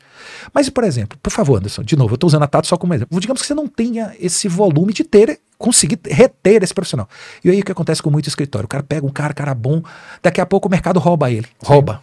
Rouba. Claro, pô, o cara tem que voar mesmo, pô. O cara, pelo amor de Deus, o cara vai ganhar mais. Eu conheço o cara do que tá ganhando 3 mil reais, vai ganhar 10 mil no, no outro emprego. Como é que não vai? É. Pelo amor de Deus, tem que ir. Você concorda que a gente tem que deixar as pessoas bater asa? Mas aí, o que, é que a gente pode fazer para fazer isso? Porra, tá bom. Eu não tenho condições de tê-lo full time, que aí vem um pouco da visão, né, da gente trabalhar em coletividade, de inteligência. Tá bom, eu não tenho a capacidade de ter construído ainda um uma central de serviços que me gere eu conseguir ter esse tipo de serviço dentro. Mas eu tenho clientes que precisam disso. E por que então eu não ter uma parceria, por favor, eu tenho medo da palavra parceria também, mas eu ter uma pessoa de minha confiança que quando eu precisar, eu coloco isso no meu portfólio de serviços. Entrego a essa pessoa, pô, peraí, eu monitorei, por favor, você continua enxergando todo, repare, o core ainda está na sua mão, uhum. eu continuo enxergando, você tá com uma dor, você tá com uma dor de barriga, meu amigo, ó, parece que você está com uma dor de barriga aqui, ó, em arquivo do SPED. Eu tenho o cara que vai te resolver isso. Vá, e aí traga um orçamento e você recebe o seu percentual. Porque aí é uma pergunta tola. Para que você ter internalizado desse cara um custo monstruoso de treinamento, de perda, se você pode ter esse cara, o serviço dele, em troca, por exemplo, de 20% do, do, do, do, do, do que ele cobrar. Ah, você vai ter mais lucro. E aí você vê isso dentro do ecossistema. Sim você montar esses pacotes de serviços de pessoas. Isso aí, Anderson, para tudo. Uhum. É, por que eu tenho que fazer? É, por exemplo, a gente fala de BPO, né? não é a minha grande praia financeira, mas obviamente eu, eu acabo navegando pela área. Tá bom. BPO é uma ferramenta. Tá bom. E a análise a partir daí, disso daí?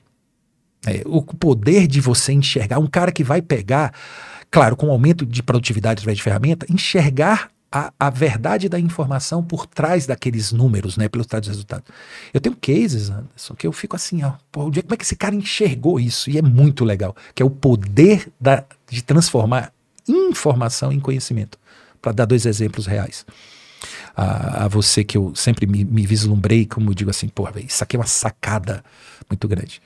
Um dia um aluno falou assim: o que, que tem a ver, Anderson? É uma nota fiscal de pagamento de, de quentinhas, porque era um, uma, uma, obra de engenharia e tinha que fornecer alimentação. Então, o que, que tem uma nota fiscal de quentinhas com você verificar a folha de pagamento, fazer uma conferência de folha de pagamento em primeiro momento? Inclusive, em maioria das empresas, muitas vezes organizações contábeis, dois setores distintos. Folha separada da, da parte de, de prestador de serviço. Concorda comigo? Uhum. O que, que tem a ver? Primeiro momento, nada, né? Olha a sacada do cara, olhando os números da empresa. Ele simplesmente observou que o valor das quentinhas nunca mudava, era proporcional. Mas ele percebia que tinha falta dos, dos funcionários. E aí ele perguntou: e sim, quando os funcionários faltam, o que acontece com essas quentinhas que sobram? E é, pessoal, lembre, construção civil, uma mão sim. de obra que falta muito, tem, ele tinha um índice de, de, de, de falta de 10% médio. Da, da, pô, imagine, Nossa. 3 mil funcionários, pelo amor de Deus, sim. aquele canteiro de obra, tá? Lembrando mais ou Isso menos. Dá a... 300 quentinhas por dia. O que, que eles faziam com essas 300 quentinhas? Olha o que, que é uma análise a partir. Olha o que, que é. É uma informação. Aí ele fez a hipótese, eu chamo isso de hipótese. Eu acho isso muito, é uma parte que eu gosto muito, Anderson. É transformar em conhecimento as coisas. O que, que ele foi? Ele foi, foi investigar. Aí perguntou. Ah, a gente dá, a gente leva, deixa o pessoal levar para casa. E, simplesmente eles jogavam fora. Ele sentou com o, o, dono e fez um acordo com a empresa de fornecedor de quentinha. Ele tinha direito a variar todo dia a quantidade em, sei lá, 5%, 10%. Ele tinha o direito a variar para mais ou para menos. E ele tinha que avisar essa variação de quantidade até as 9 horas da manhã. Que aí ele já conseguia identificar quem é que estava na obra. E com isso ele teve uma economia, claro, aí ele dividiu o, a economia com o dono da quentinha, porque ele também, o dono da quentinha, Sim. mas ele não produzia aquela quantidade. Sim. Resumindo, ele economizou uns 5%, vou chutar aqui, por favor, os números do contrato. Do contrato. Sim com uma análise. Isso é o poder. E repare, é o que a gente precisa hoje no mercado. Então, aí você tocou num ponto é, bem interessante, que isso é, é tratado dentro de um termo contabilidade consultiva, por exemplo, né, que é aquela visão de você ter uma visão consultiva, que depende de você primeiro ter o controle dessa informação, você ter a capacidade de análise e a capacidade de você vender isso para o seu cliente, no caso, né? De Perfeito. você entregar isso, né? Perfeito. Eu, eu apontei para o segundo, item, porque aqui que está talvez Tal. o maior gap num é, primeiro momento. Sim. Por quê? As pessoas. Lembra que eu falei que tem um mundo aéreo que a gente voltando a ter voltando perdidas, largadas, abandonadas, sim. não sabe o que fazer? Rapaz, pare de fazer serviços que robôs vão se substituir. Vai estudar sim. um pouquinho de tecnologia. Sim vai entender que ele é seu aliado, pelo menos pelos próximos 10 anos, né? A gente não sabe o que, vai acontecer com a inteligência artificial.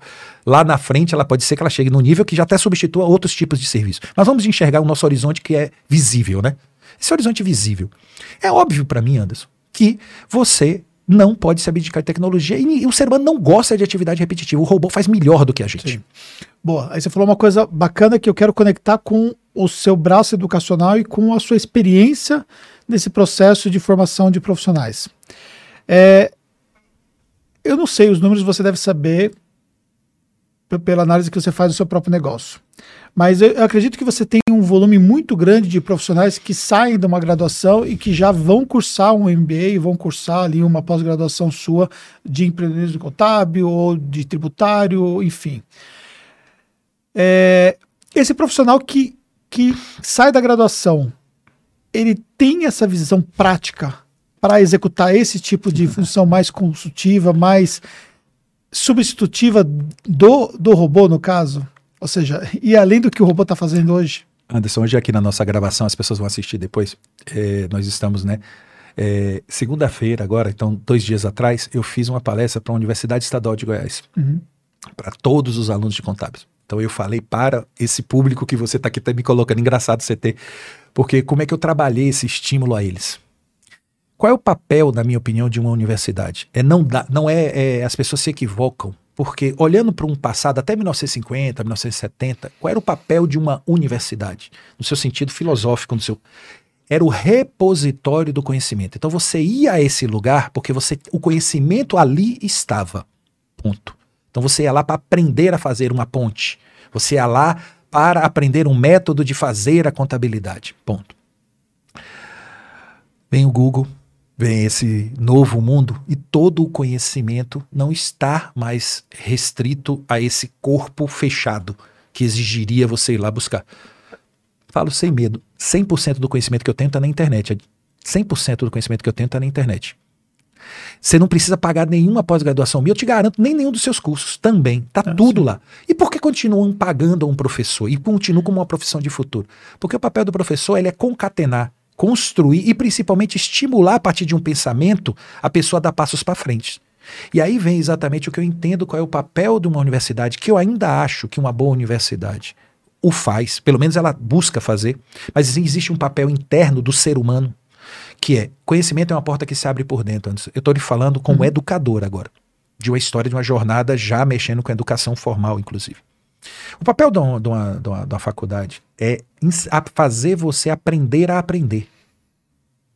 Porque uma certeza que o conhecimento ele é mutável e permanente. Então eu não estou ali para te dar um conhecimento porque ele vai se ele vai apodrecer rapidamente.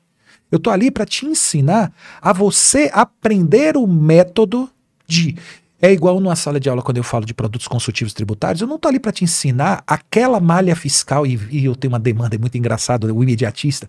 Me ensine a tal malha. Moço, isso está lá no site da Receita Federal, elas fazem, tem documentação, é só a gente estudar, monte um grupo de estudo e vai estudar os documentos que estão no site da Receita Federal. Por uhum. exemplo, todas as malhas da Receita Federal estão lá no site. Sim. Essas novas dela que ela está fazendo já há uhum. dois anos. Então, isso serve para quê? Para você saber uma malha? Tá ali. Como sair dela? Tá ali também, né? O que fazer certo e o que tá errado mas é entender o que o fisco está propondo e principalmente começar a entender a partir disso, ter análise de compliance, gestão de risco e preditivo, que é, então você vai aprender a aprender por trás. Eu acho que esse é o papel de uma universidade, de uma faculdade, tá claro? É um desafio eterno, porque uhum. envolve, aí vem uma frustração pessoal, por isso que eu falei como educador antes. Em que eu já tive essa ambição, irmão. Eu já tive essa vontade de chegar assim, não, velho, nós vamos pelo conhecimento transformar vidas. O que é que eu descobri? eu, por mais fera que eu faça, por mais que eu plante bananeira, por mais que eu pule, eu não vou tocar o coração de todas as pessoas. Eu vou, claro, trabalhar pelo exemplo. Então, o meu papel é que tocar. Eu sempre faço isso quando eu começo o meu dia nas minhas orações, antes, falando um, pedido que eu faço muito a Deus assim.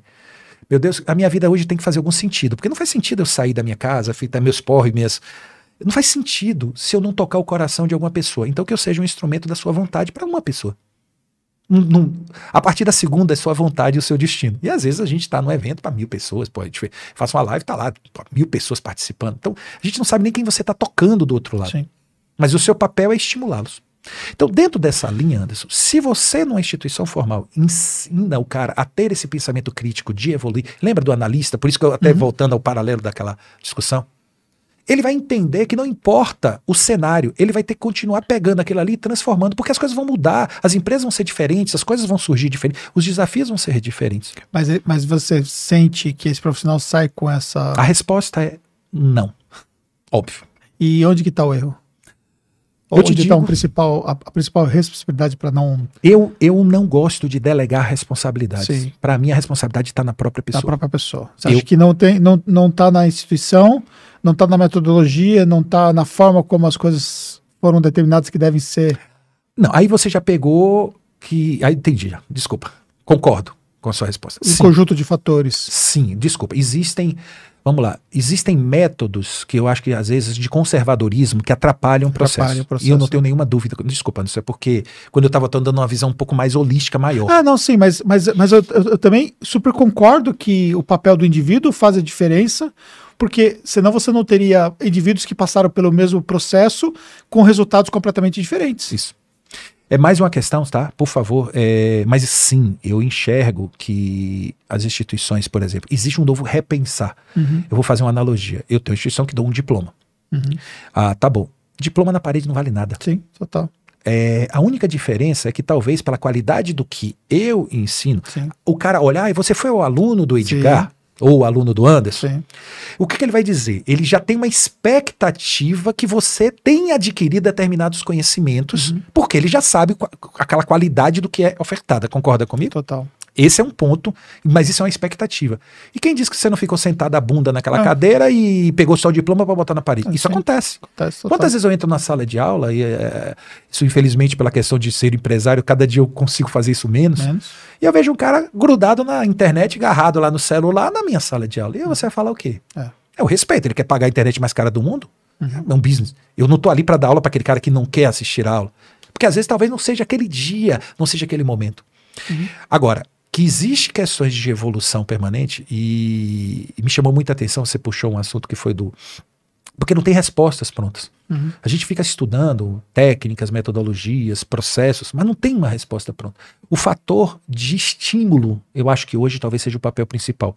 E às vezes a, a formalidade atrapalha esses ritos de maior celeridade. Mas sejamos honestos. Quantas e quantas palestras, olha o que você gera de conteúdo. Quer dizer, eu falo que a verdade está lá fora, lembrando uhum. do, de um seriado que eu gosto muito. Né? E, e é muito fruto disso. Então, eu acho que o conhecimento está aí. Uhum. Agora, criar esse pensamento crítico envolve, me perdoe, horas de bunda. Sim.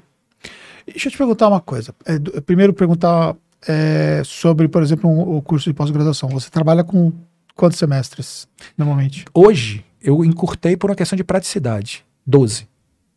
Tá. Doze meses. Doze meses, tá. É, Que pode fazer em seis. Pode fazer até em seis. Show.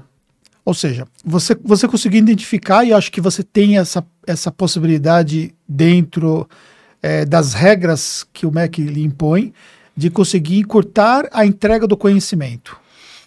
Você tem que entregar a quantidade de horas, mas você pode conseguir fazer com que essas horas elas sejam mais rápidas dentro é, de um processo de entrega a, de conhecimento. O mercado de pós-graduação ou o mercado é, lato senso Sim. de pós-graduação, ele é, mais, é menos regulado. Menos regulado, perfeito. Isso me permite eu me voltar mais ao mercado. Entendi. o mercado de graduação. Atingir uma. É, vou chegar no mercado de graduação. É, deixa eu só fechar esse. Ah, claro. É, você consegue atingir, por exemplo, uma necessidade de mercado que é você ter acesso ao conhecimento num tempo mais, mais curto do que. Antes eu vou radicalizar aqui, hum. só para você entender o nível. Você está aqui na Tatos, você chegou no tamanho, você quer dar uma formação e você quer dar um diploma por uma questão de Sim. status, porque é, é, importante você. Isso não deixa de ser um marketing até. Sim. Quer dizer, os meus funcionários são todos pós-graduados. Você Sim. pode querer isso como marketing. Uhum. Porque a gente, para efeito de empreendedorismo, isso é irrelevante. O que é, o poder de um diploma? É que ele facilita o tráfego de você avançar para frente. Concorda comigo? Total. Não deixa de ser uma espécie de. Porque a gente bota um ISO 9000 né, da empresa. É, é, é, ele só de é ser um facilitador. A partir desse momento, eu posso, eu, dentro do Alibert, eu posso montar um curso para a necessidade da Tatus. Entendi. Desde que cheguemos a uma viabilidade econômica. Entendi. Perfeito. Então, esse poder de chegar no nível de customização para a prática, o mercado de pós-graduação me permite. Perfeito. E aí envolve algumas situações, Anderson, talvez, aí fazendo só um paralelo com os cursos não de pós-graduação, não formais. Esquece algumas instituições que têm curso de pós-graduação também aí. Sim. Puta que pariu, vai. É. Complicado. Sim. Tem coisas, alguns, alguns absurdos aí no mercado. Tipo assim, pá, eu vou. É, eu chamo isso do melhor amigo. Uhum. Você tem lá, você tem um professor, tá lá na, já na instituição, tá dando aula de graduação. Isso tem instituição que faz isso, eu não vou. Instituições entre, de, que estão entre as melhores do Brasil, estou falando em Sim. nível de ranking, eu não estou falando de bodeguinha da esquina. Uhum que fala o seguinte: tá bom, você pode ofertar pós-graduação aqui, mas 70% tem que ser professor da instituição. Uhum. Resumindo, você quer pegar, porque você sabe que o mercado está querendo alguém de recuperação de crédito. Uhum. Mas você não tem ninguém dentro da instituição que pratique aquilo, na, faça aquilo na prática. Entendi. O que você vai fazer? Ô, meu amigo, vem cá. Ô, Anderson, você é meu amigo. Anderson, eu sei que você é ligado a marketing, você é ligado a. Pô, mas você não consegue fazer para mim, assim, uma parte de gestão, de liderança para mim, não? É meio parecido. Uhum. Pô, mas não é o que você faz. Sim. E aí você começa a ter esses ajeitamentos. Infelizmente, o mercado trabalha um pouco não se voltando ao profissional. Anderson, não foi uma vez só, não. Que eu, por encontrar um profissional raro, que eu digo, não, esse cara tem um diferencial. Eu trocar o módulo, eu trocar, eu botar a, aquele assunto dele no curso, uhum. no inverso. Entendi. Encontrar a pessoa e colocar, colocar, ele no, no conteúdo. Oh. Porque entender que aquilo é importante. Você percebe a loucura Total. que é? É o inverso do é processo. Inverso. É olhar para o mercado a dor que ele necessita. Bom, é, e, e, a graduação hoje, olhando de um ponto de vista prático, do ponto de vista de entrega, do ponto de vista de velocidade do conhecimento, velocidade de transformação, é, você diria que é possível analisar que a, um curso de, de graduação de ciências contábeis ele poderia ser mais curto? Anderson, eu diria a você, até vou tomar, eu tenho, é, eu, vou, fazer, eu vou fazer um spoiler pela primeira vez, antes eu vou fazer aqui um spoiler, tá? De inédito, ainda nem divulguei isso, mas eu estou em fase final de credenciamento de uma graduação em contábeis EAD.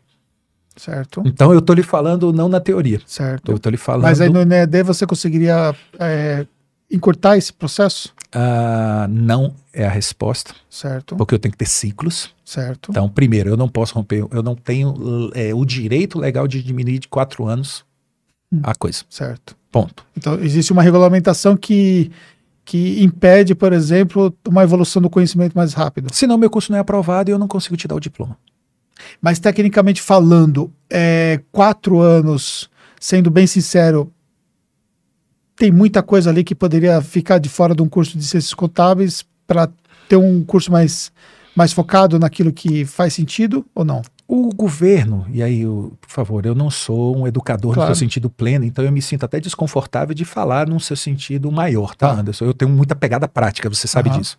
Então eu estou te falando um campo que sabe aqueles cursos de tecnólogos? Sim. Ele já tem, mas só que criou uma espécie de desprestígio. Eles são de dois anos. Sim. Eles são mais exatamente para formar um pouco. é, na verdade, é um curso de formação mais específica mesmo. Sim, já teve essa intenção. Lembrando dos cursos técnicos, o Brasil ele menospreza, sabe, as escolas técnicas federais que viraram institutos.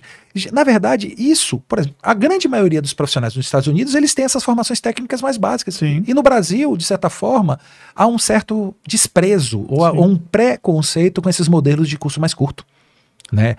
É, é difícil a gente julgar seres humanos quanto a isso. Uhum.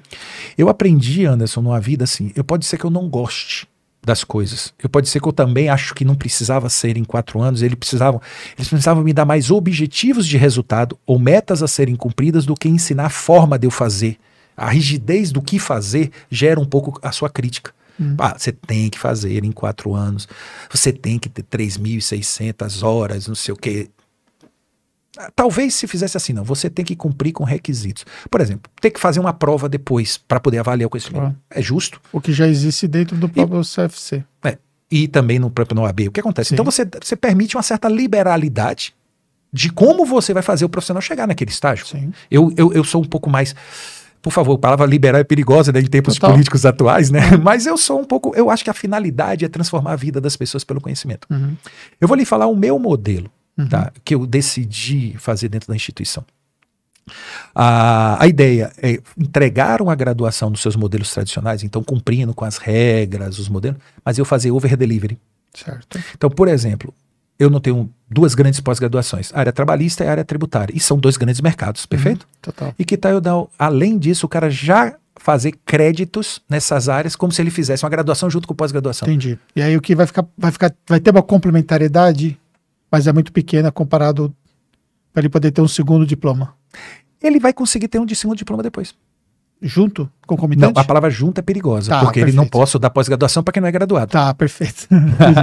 tá certo. Mas eu posso dar a mesma formação como curso de extensão e, e, e posso atestar. Não é um diploma, Sim, ele entendi. não vai sair, Anderson, pós-graduado. Sim. Mas eu posso dar como fosse curso de extensão. Você sempre, eu vou dar o mesmo conhecimento de um pós-graduado. E eu vou escrever isso, deixar claro ao mercado que aquele aluno tem o conhecimento de um pós-graduado. Uhum.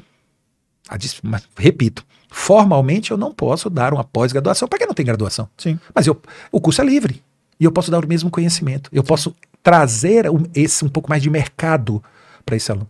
Agora, existe uma coisa que eu acho que é importante a gente colocar. Vocês lembram que eu falei do comportamento humano? Uhum. Porque eu acabei lidando com graduação e pós. Eu uhum. gosto muito de profissional de mercado. Uhum. Porque eu lhe falei, o cara quer sentar a bunda naquela cadeira e ficar vendo na internet, é o direito dele, tá me pagando. Quem vai, quem vai punir esse cara? O uhum. mercado. Agora, às vezes, a imaturidade de um jovem, que ele também precisa ser trabalhado sobre esse estímulo de evoluir, de crescer. Tanto que eu, muitas vezes eu faço palestra, como eu fiz a pessoa Universidade Estadual que eu citei aqui, eu não tive, eu tive o cuidado de não falar de tecnicidades tributárias. Uhum. Porque não faz sentido falar para uns caras que malmente sabem o que é SPED. Uhum. Ou eu tenho que fazer aquela coisa bem básica. Ah, porra, eu não vou falar o que é importante eles saber, que é um cruzamento de informação. Então eu brinquei com eles, brinquei como, como é que eu pegava eles de malha. Falei do, de uma moto, eu faço uma brincadeirinha que é muito legal. Então eu trouxe, eu, tra eu tento trazer uma linguagem um pouco mais acessível a eles, para estimulá-los a eles buscarem o conhecimento.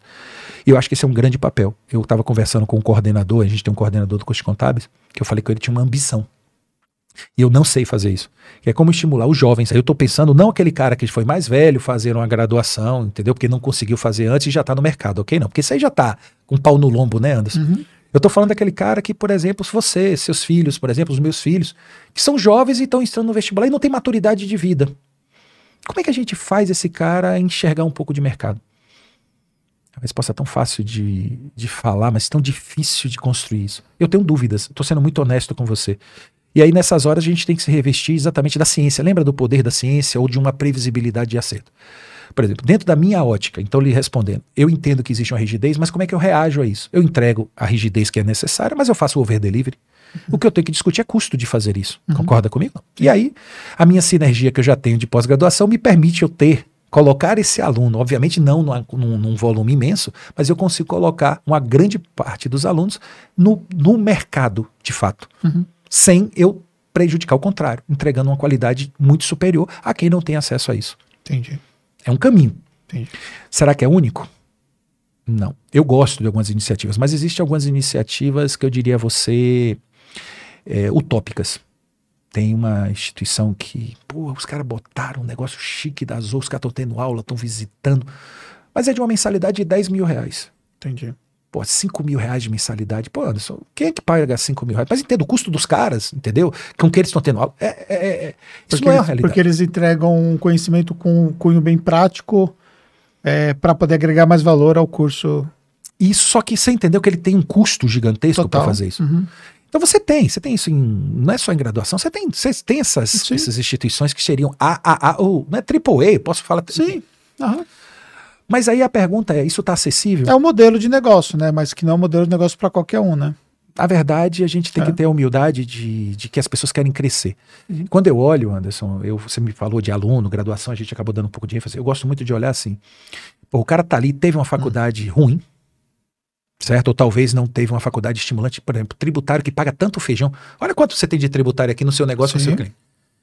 Quantas horas eles têm de tributário durante o curso inteiro? Sim. Hum.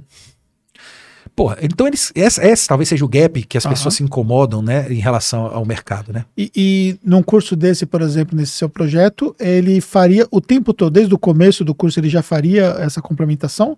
Eu ainda não cheguei nesse nível de detalhamento. Eu não entendo que no, no primeiro semestre ainda não. não. Não faz sentido. Eu Entendi. preciso dar um pouco mais de informação Entendi. da pessoa. Eu preciso criar alguns estímulos a ele para que a partir, talvez, a partir do meio do ano, porque um curso eu faço em um ano. Então, para quê? Eu tenho uma jornada de quatro anos com ele. Eu, posso, eu tenho quatro anos para fazer isso. Eu talvez entenda que ele possa fazer a partir do segundo ano. Uma jornada com mais calma, para poder também não sobrecarregar. O cara vai ter aula durante a semana e final de semana, né? Sim. Todo. Então, assim, uma coisa que a gente poderia fazer. Não, mas esse modelo não está pronto. Por quê? Porque. Lembra que eu falei que eu acabei de te que fiz um spoiler de primeira mão, tá? Sim, Público. pois é.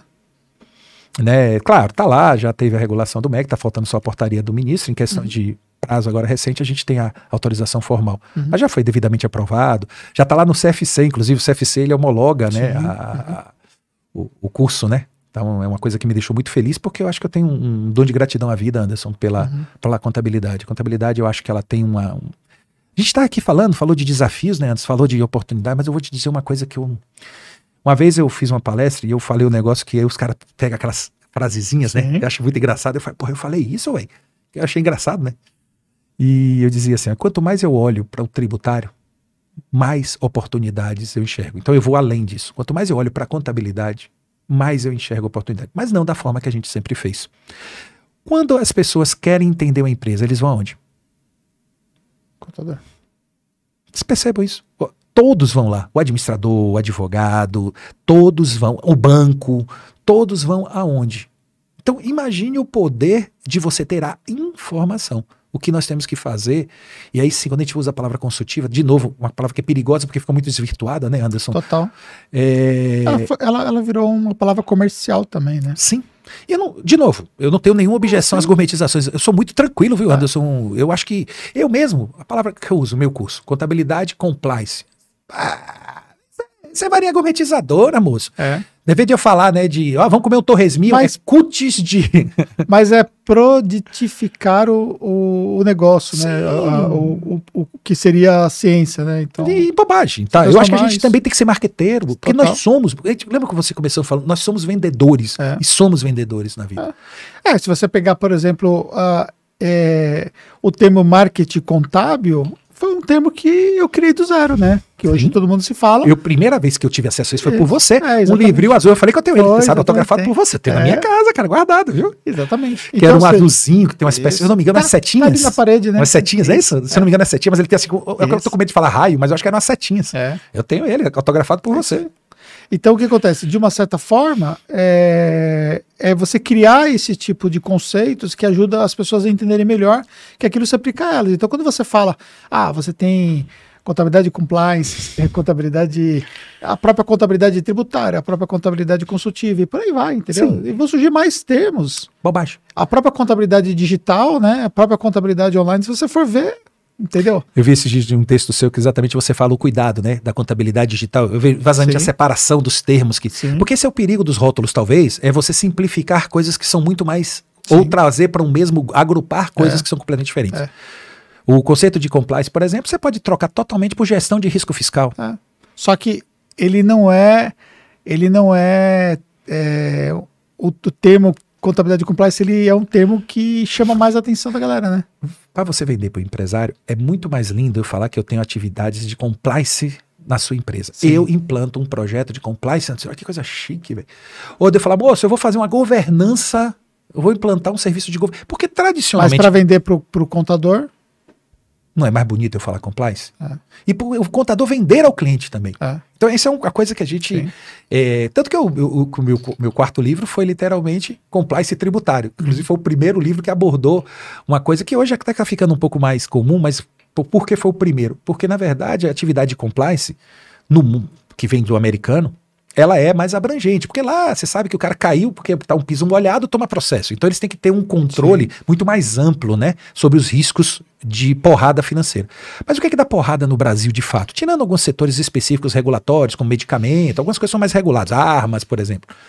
É o tributário. Então, eu sempre disse assim, que a alcunha no Brasil nunca deveria ser. E, e, aí, o tanto que o título do meu quarto livro foi Compliance Tributário. Primeiro livro que abordou, o primeiro livro de compliance tributário. Ah, e por que essa, essa ênfase? Um pouco de gourmetização mesmo, Anderson, sem mimimi. É porque, na verdade, a gente. E aí é engraçado. Hoje eu já não preciso mais falar compliance tributário, porque no Brasil a palavra compliance está ligada a quê? 90% do serviço de compliance? Tributário, fiscal. Aí pega um pouquinho agora de lei geral de proteção de dados, que o pessoal tá. Mas entenda, são atividades que estão até um pouquinho se uhum. derivando. Mas absorvida, né? A palavra ficou é muito absorvida pela, por essa característica do, do, do, do no tributário. Mas é muito fruto de gourmetização e a gente também tem que aprender a gourmetizar as coisas, uhum. a rotular, porque senão a gente não gera valor. O que, que adianta eu ter um produto excepcional? De que adianta você ter todo. E se você não souber vender por um preço, aí não adianta você não ter negócio. É bobagem, né? Sim. Eu gosto muito do, do termo. minha preocupação, Anderson, voltando só para fechar uma, uma, coisa quando você falou do analista, né, daquele papel, e aí olhando para o estudante, olhando. O que eu enxergo muito é que a gente tem na profissão contábil uma necessidade muito forte, aí sim, eu acho que muita gente vai cair fora do mercado por falta de qualificação. Mas qualificação, Anderson, tem duas maneiras de você tê-lo. Isso é importante. Você pode comprar essa qualificação de terceiros, então você é um empreendedor. Você não precisa. Quem diz que você precisa estudar? Concorda comigo? Você uhum. pode comprar, ou você pode contratar um profissional. Lembra aí, a gente até teve, já puxou um pouco dessa, desse assunto. Ou você pode, aí sim, ah, eu não tenho dom do empreendedorismo. Porra, aí sim, vá atrás, vire o produto, né, Anderson? Uhum. Vá atrás do conhecimento para que você venda esse conhecimento né, e gere sua empregabilidade para terceiros. O que eu posso afirmar é uma certeza que eu olho para a contabilidade, Anderson, eu enxergo um, pô, para uma lógica. Vai ter uma concentração, na minha opinião, fortíssima nos próximos anos. Concentração, escritórios vão para 20 mil clientes, vai, ter, vai ser muito comum você ter organizações, porque vão aprender a fazer isso muito bem feito vão crescer muito. Você vai ter esse leque de profissionais e vai ter você, de novo, eu lembro aquela história do Mário que eu citei lá de Belo Horizonte. O cara tinha um prédio de cinco andares, está com 60% de funcionários, já com o dobro de produtividade uhum. em espaço físico. Por favor, só uma dimensão de espaço físico, né, de necessidade de espaço físico. A gente vai, isso, isso só vai aumentar, você concorda comigo? Sim. E ao aumentar, o que que vai prescindir? Acaba o ser humano? Aí, de novo, é a porra da ilusão que às vezes eu me incomoda. Ô, Anderson, como me incomoda? Eu vejo às vezes algumas pessoas você respondendo com tanto carinho, né, aquelas suas perguntas lá, e alguns fazem algumas perguntas e eu vejo você, eu digo, esse cara tem uma paciência. é que às vezes, assim, eu prefiro não responder. Eu tenho, eu tenho muitas vezes ali, assim, é, às vezes por isso que eu até tenho às vezes receio de abrir caixinha. Receio no seu sentido de, ah, eu não vou aguentar isso não. É mais uma questão de, de, de, pragmatismo, Sim. tá? Eu talvez preciso até me disciplinar, eu, eu acho que eu tô devendo isso às pessoas que me seguem até, em vez de quando, não talvez com a frequência sua, mas em vez de quando, pelo sei lá, sabe, uma vez por semana, nas minhas idas de aeroportos eu fazer um pouco disso. Mas, enfim. O que, que eu percebo? O cara quer uma tecnologia, ele quer um negócio. Não, eu quero um apertador, eu quero que eu aperto o botão aqui, sai o SPED pronto. Eu quero aqui que aperte o botão, sai a contabilidade pronta. Ou antes, me aperta um botão aqui de marca, eu vi um cara te perguntando disso. Ou como é que eu faço para fazer as artezinhas? Porque ele, ele queria um produto que te, te entregasse, que você. Não, fica tudo pronto. A linha editorial do cara, de estratégia, é, como é que eu faço para edição de. Pô, espera aí, Pare, fi. Tu quer um apertador de botão? É isso? Que aperte o botão e saia pronto? A parte mais barata é eu automatizar o apertador de botão e te demitir. No dia que a tecnologia chegar num nível em que eu, aquele serviço que você quer, ele seja só um apertar de botões, né? A parte mais barata é eu te demitir. Você está obsoleto. E as pessoas não enxergam, né? O perigo do que desejam. Então, assim, Anderson, eu, eu falo da minha vida muito pessoal num ponto porque o conhecimento transformou minha vida. Eu fui filho de pais bancários, meu pai é bancário. É, tive um privilégio na vida, eu sempre tenho muito cuidado, porque uma vez eu fiz uma reflexão, né? Ah, eu venho de uma família de classe média, mas eu, tive, eu estudei em colégio particular. Ah, não importa se meu, meus pais comprometiam 40% da renda dele para pagar o colégio particular dos eu e meus dois irmãos. Não importa isso, concorda comigo? Uhum. Não. Mas foi uma escolha dos meus pais investir em educação dos filhos. Isso me deu um privilégio porque me abriu esse. Eu acredito que essa base me deu a essa amplidão de conhecimento. E aí vem uma história. Já em 1997 eu estava dando aula de matemática em colégio público. Eu tenho carteira assinada que prova isso antes. Uhum. Porque me vi como engenheiro, minha primeira formação, desempregado, e me apareceu para dar aula. Eu tinha que pagar o feijão, né? E de uma jornada de 1997, dando aula em colégio público de matemática. A hoje ser dono da instituição, ter um nome no mercado, na área tributária, que eu acho que eu construída com muito respeito, ter essa honra de estar aqui com você. Poxa, o que, que me levou até aqui? Foi o poder do conhecimento. Né? E esse conhecimento, ele todos nós podemos seguir essa jornada. O conhecimento transforma, especialmente na área de serviço, especialmente nesse universo contábil. Não, volta a repetir, até o conhecimento de falar de você ser empreendedor, eu vejo muito esse seu papel de dizer, porra, acorda, irmão, pare, você é empresário. Às vezes você, eu, eu digo assim que eu falo que você tem paciência, que é coisa óbvia que você está falando ali. Você, até no ato até de repetição, né? Sim. E você tá ali, ô oh, abençoado, ô oh, abençoado. Vem cá, filho de Deus. Eu chamo isso de evangelização. Viramos evangelizadores até. Mas, e eu, como falei nesse outro aspecto, aquele outro lado, né? De qual é o produto que você vai vender no final das contas. Então, é, é, não tem uma. É tudo no final das contas o quê? Conhecimento. Antigamente era produto. Você detinha um ciclo produtivo, você tinha uma patente de como fazer essa garrafinha. Não é mais isso, né? E a tendência do mundo é, imagine quando a gente chegar no nível da impressora, porque isso está caminhando já muito, já existem experimentos, eu fiquei louco um dia. Eu estava numa feira antes, eu digo assim, eu não acredito, porque a gente, claro, é um protótipo ainda, obviamente o custo disso deve ser surreal. Mas os caras imprimindo, é, o cara não te vende mais o produto, o produto. Ele tem uma impressora que você pega o produto na hora, produto plástico. Imagine assim, você, vou chutar, tá, por favor. Você quer comprar essa canequinha aqui, tá? Uma canequinha de café, tá, gente? Assim, para quem tá aqui só nos ouvindo. Pô, você produz, o cara vai lá, bota num forno, não sei o quê. Imagina a tecnologia chegar no nível que você simplesmente, ah, eu queria a minha aqui, ele imprime para você. Tá pronto. Resumindo, o que, que ele vai vender? O produto físico? Ou ele vai vender a tecnologia ou serviço de você ter um utensílio para você beber seu café? Parece meio doido falar Sim. isso. Então, no mundo que está se tornando totalmente imaterial e o valor está na imaterialidade, né? A desmaterialização da economia, se a gente não trabalhar o nosso maior poder diferencial, que é o conhecimento, vai nos restar o quê?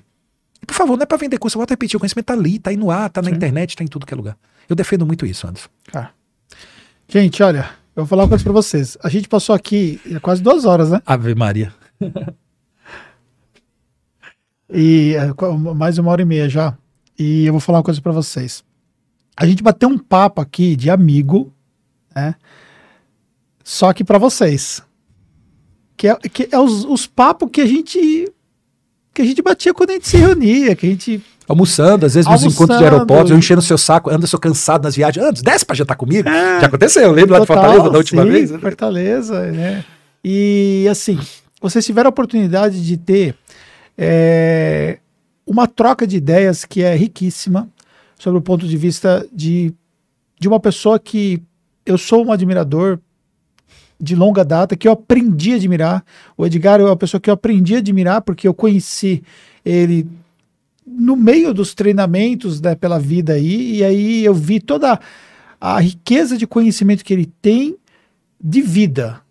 E, ao mesmo tempo, também é, como ser humano, entendeu?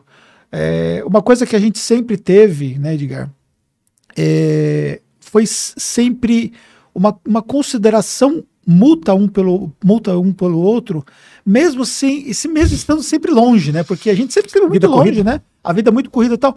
Mas assim, um nível de admiração mútua e é uma coisa fala. incrível. É muito gentil de sua parte. Você sabe que essa admiração é recíproca. Às Sim, vezes eu total. tô ali.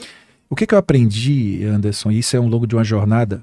É, uma vez eu fiz, sabe esses testes de, de, psicológica, essas coisas aí, tem umas coisas doidas aí que a gente vê de quando faz, né? Uhum. Aparece. Aí, dentro de um dos testes lá, por favor, isso é um teste sério, viu? Por favor, tem gente que é, apareceu lá que eu. Ad, é? Ad, é, é, né? admiração, por favor, agora vai me dar um branco, mas é algo parecido com isso, tá? Talvez seja a palavra exata. Uhum. Admiração pelo belo, esse é um dos meus atributos. Aí eu disse, pô, admiração pelo belo, que zorra é essa? Que, achei meio estranho, né? Eu vou entender o que, que era. Aí você vai ler a interpretação. Que é o poder de admirar, não é o sucesso, mas o conhecimento do outro. Uhum. O quanto uso. Porque talvez a forma mais genuína é você ser feliz quando você vê o sucesso do outro. Tem até um ditado que fala, né? Quer conhecer seus amigos? Mostre o sucesso para eles e vê como eles reagem, né? Porque de certa forma, Anderson, quando a gente. Eu gosto, e eu talvez ache, e é uma opinião muito pessoal, e talvez porque você sinta essa minha admiração que eu tenho por você genuína, uh, é porque o que eu acredito é que o mercado tem uma carência monstruosa de gente do bem, gente qualificada, gente que quer entregar de fato com propósito na vida. Eu percebo que hoje existe um certo excessivo é, exaltação das coisas ruins, das pessoas negativas. Então, quando eu vejo como a sua história, você estar tá lá atrás e você ainda num processo muito de de exemplificação da sua jornada pessoal, você vai citar, pô, eu tava ali, eu quase quebrei aqui, eu vim aqui, aquele prédiozinho. De alta exposição. Né, ó, aquele prédio todo lá, é, o prédio que você falava, aqui era ali a minha contabilidade, tudo pinchado. Por favor, te acompanha, tá vendo? Cara, tá aí, viu, gente? Quem quiser depois aí, tá na, na, na, nessas fotos, o Anderson vira e mexe, ele coloca essas coisas aí. E, cara, e ver você onde está aqui, visitar aqui sua empresa, pô, toda linda, gente, toda bonitinha, todo cheio de detalhe, ele com carinho. Você precisa ver os olhinhos dele brilhando, mostrando pra mim, é isso aqui, pá. Cara, é. isso é bom demais, sabe? Pessoas do bem fazer sucesso. Sim. Eu sou fã disso. E, e, uma coisa também que acho que vale a pena é, citar, que é assim, é, nós estamos numa trilha, né, envolvido em conhecimento e nos encontrando pelo Brasil, né, e tendo a oportunidade agora de fazer esse bate-papo pela primeira vez no nosso podcast aqui. Mas a gente sempre foi empreendedor, cara. Entendeu? A gente sempre foi empreendedor. Vocês, você esteve à frente de grandes eventos do mercado contábil, criou projetos junto com outros parceiros, à frente de um projeto gigantesco que é o projeto da BSSP, é, e outras coisas que você fez dentro da classe, sempre com uma visão empreendedora. Porque muita gente constrói coisas assim, até bacana, mas não consegue ter uma visão empreendedora daquilo, entendeu? Então você deu uma aula de empreendedorismo, que é quando você olha isso aqui, mas isso aqui ele, ele, ele, ele vira um produto. Existe uma visão de produto disso aqui que você precisa a, aprender Perfeito. a construir. Que não basta você só ter o conhecimento, mas você precisa transformar esse conhecimento em algo que seja tangível para o mercado. Então, ou seja, é, é uma, uma troca de informação aonde você tem um ganho muito grande do ponto de vista estratégico, que a é um dos não tinha pontos planejado sempre... isso, né, Anderson? Mas não, quando eu fiquei falando de produto, nada, né? né? Fazendo um paralelo entre a sua antes. experiência, foi sem querer essa parte, é. mas acabou te dando isso. É porque, na verdade, eu enxergo hoje, é a nova dor, é. na verdade. É engraçado, a gente vai falar. Porque o conhecimento, ele virou uma commodity, por incrível que pareça. Sim. Se você me pagar, você vai ter aula com o Joãozinho, com não sei o que, você me paga, você faz meu MBA, você vai ter lá Sim. um nível de conhecimento. Então, mas só que ele está acessível para Edgar, para o Anderson, para. To... Então, ele, de certa forma, não deixa de ser uma commodity, uhum. o conhecimento. Mas você transformar esse conhecimento em produto, quer dizer, trabalhar esse outro lado. Eu acredito, Anderson, e quando você fala isso, de uma visão, né, a, o termo BSSP que você cita, até falando aqui, né, se chama, significa a sigla BSSP, Boa Sorte, Sabedoria e Prosperidade. Eu sou doido, viu, gente? O nome da minha empresa se chama Boa Sorte. Inclusive, quando eu fui fazer né, a razão social, aquela coisa que a gente vai lá, né, aí o contador chegou assim, bah, ele tem três opções de razão social, porque às vezes tem uma lá que já está coincidindo, eles botam pede para não ter que voltar, né? Você falou, não vai ter. Aí não, aí eu peguei e falei, boa sorte, sabedoria, prosperidade serviços educacionais. Aí o cara chegou, ah, não, precisa de outra. Mas lembrando do P da prosperidade. Eu não nego que eu quero ganhar dinheiro. E eu não isso. vejo, e isso talvez seja um ponto importante aqui numa mensagem final dentro da sua linha. A gente tem que parar com a hipocrisia. Hipocrisia. A tua pau, velho. Hipocrisia. Desculpa. Por que? Qual é o problema de você querer ganhar dinheiro? A tua Cara, prosperidade, agora, por favor, não é o dinheiro pelo dinheiro. Sim, sim. Aí sim. que está o perigo. É o que, co... que é ser próspero? Isso. É. Prosperidade é outro conceito. Sim, Mas qual é o problema? Como o dinheiro como uma ferramenta, qual é o problema de dizer, não, eu quero ganhar Sim. dinheiro? Agora, eu quero ganhar dinheiro a qualquer custo? Ou de que forma? Aí começa a outra parte que eu chamo da boa sorte. Sim. Porque o pessoal confunde muito sorte com boa sorte. A doideira, Anderson, do nome, o que que vem? Vem filosófico por trás. Uhum. Sorte, ganhar na loteria é sorte. Ganhar uma herança porque você nasceu de pai rico é sorte. Acordar de manhã, mesmo com mau humor, fazer acontecer, sofrer, estressar, buscar pessoas, buscar solução. Hoje de manhã, Anderson, ontem eu fiz uma reunião, pô, Deus do céu, era, eu vim para cá, era uma coisa que eu queria jantar com um amigo, ontem à noite, e furei o jantar com ele. Não condições. Fui, fui, fazer a reunião, fui terminar a reunião, até eram 10 e meia da noite. Porque, claro, vive ficando o tempo que eu tô aqui em São Paulo, né? Óbvio, Sim, né?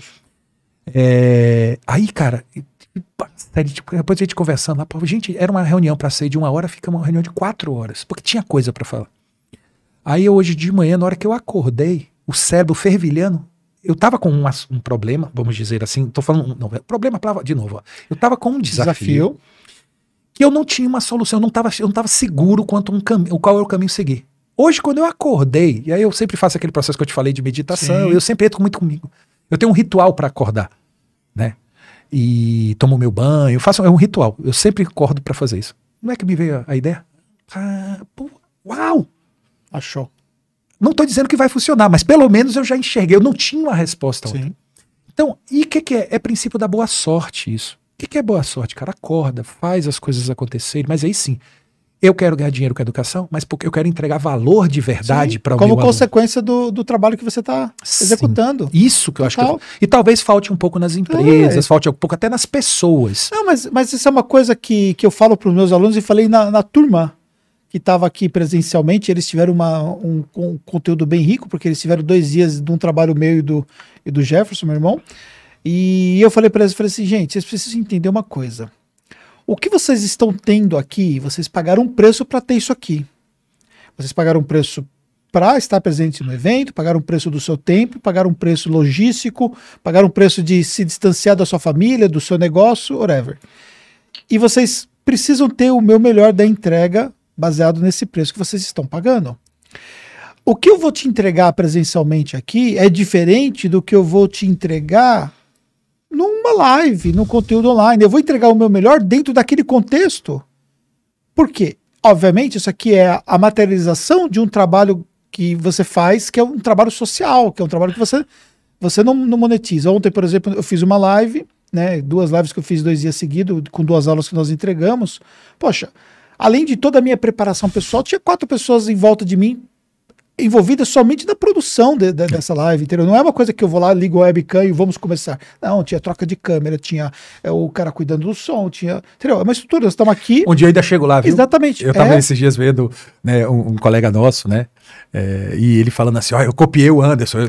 Ele, esse homem, gente, criou um modelo e ele é curioso, né? E vai lá na Santa Efigênia e vai lá nos Estados Unidos e sai ele montou algo que é, é, assim, e eu te falo no pioneirismo do, de você fazer isso, sabe? É, sim, legal. É muito legal. Eu vejo essa sua, o seu cuidado de uma entrega de produção. Isso é, é a olhos vistos. E aqui, pessoalmente, eu, eu passo os olhos e falo, pô, que legal, tem uma câmera ali, tem uma câmera aqui, ó com a câmera colar e o cara já botou, e aí vem uma, é. ó, tem uma, a luz aqui, a luz puxou de cá, cara, eu acho isso... Os detalhes, né? Então, e, e, e assim... Espetacular. E aí, e aí, aí acabou, aí eu falei para eles assim, só que vocês têm que entender uma coisa, vocês têm o Anderson aqui na entrega 100% em dois dias. Eu paro o, as minhas outras atividades todas e estou aqui 100% aqui com vocês para vocês aproveitarem esse momento.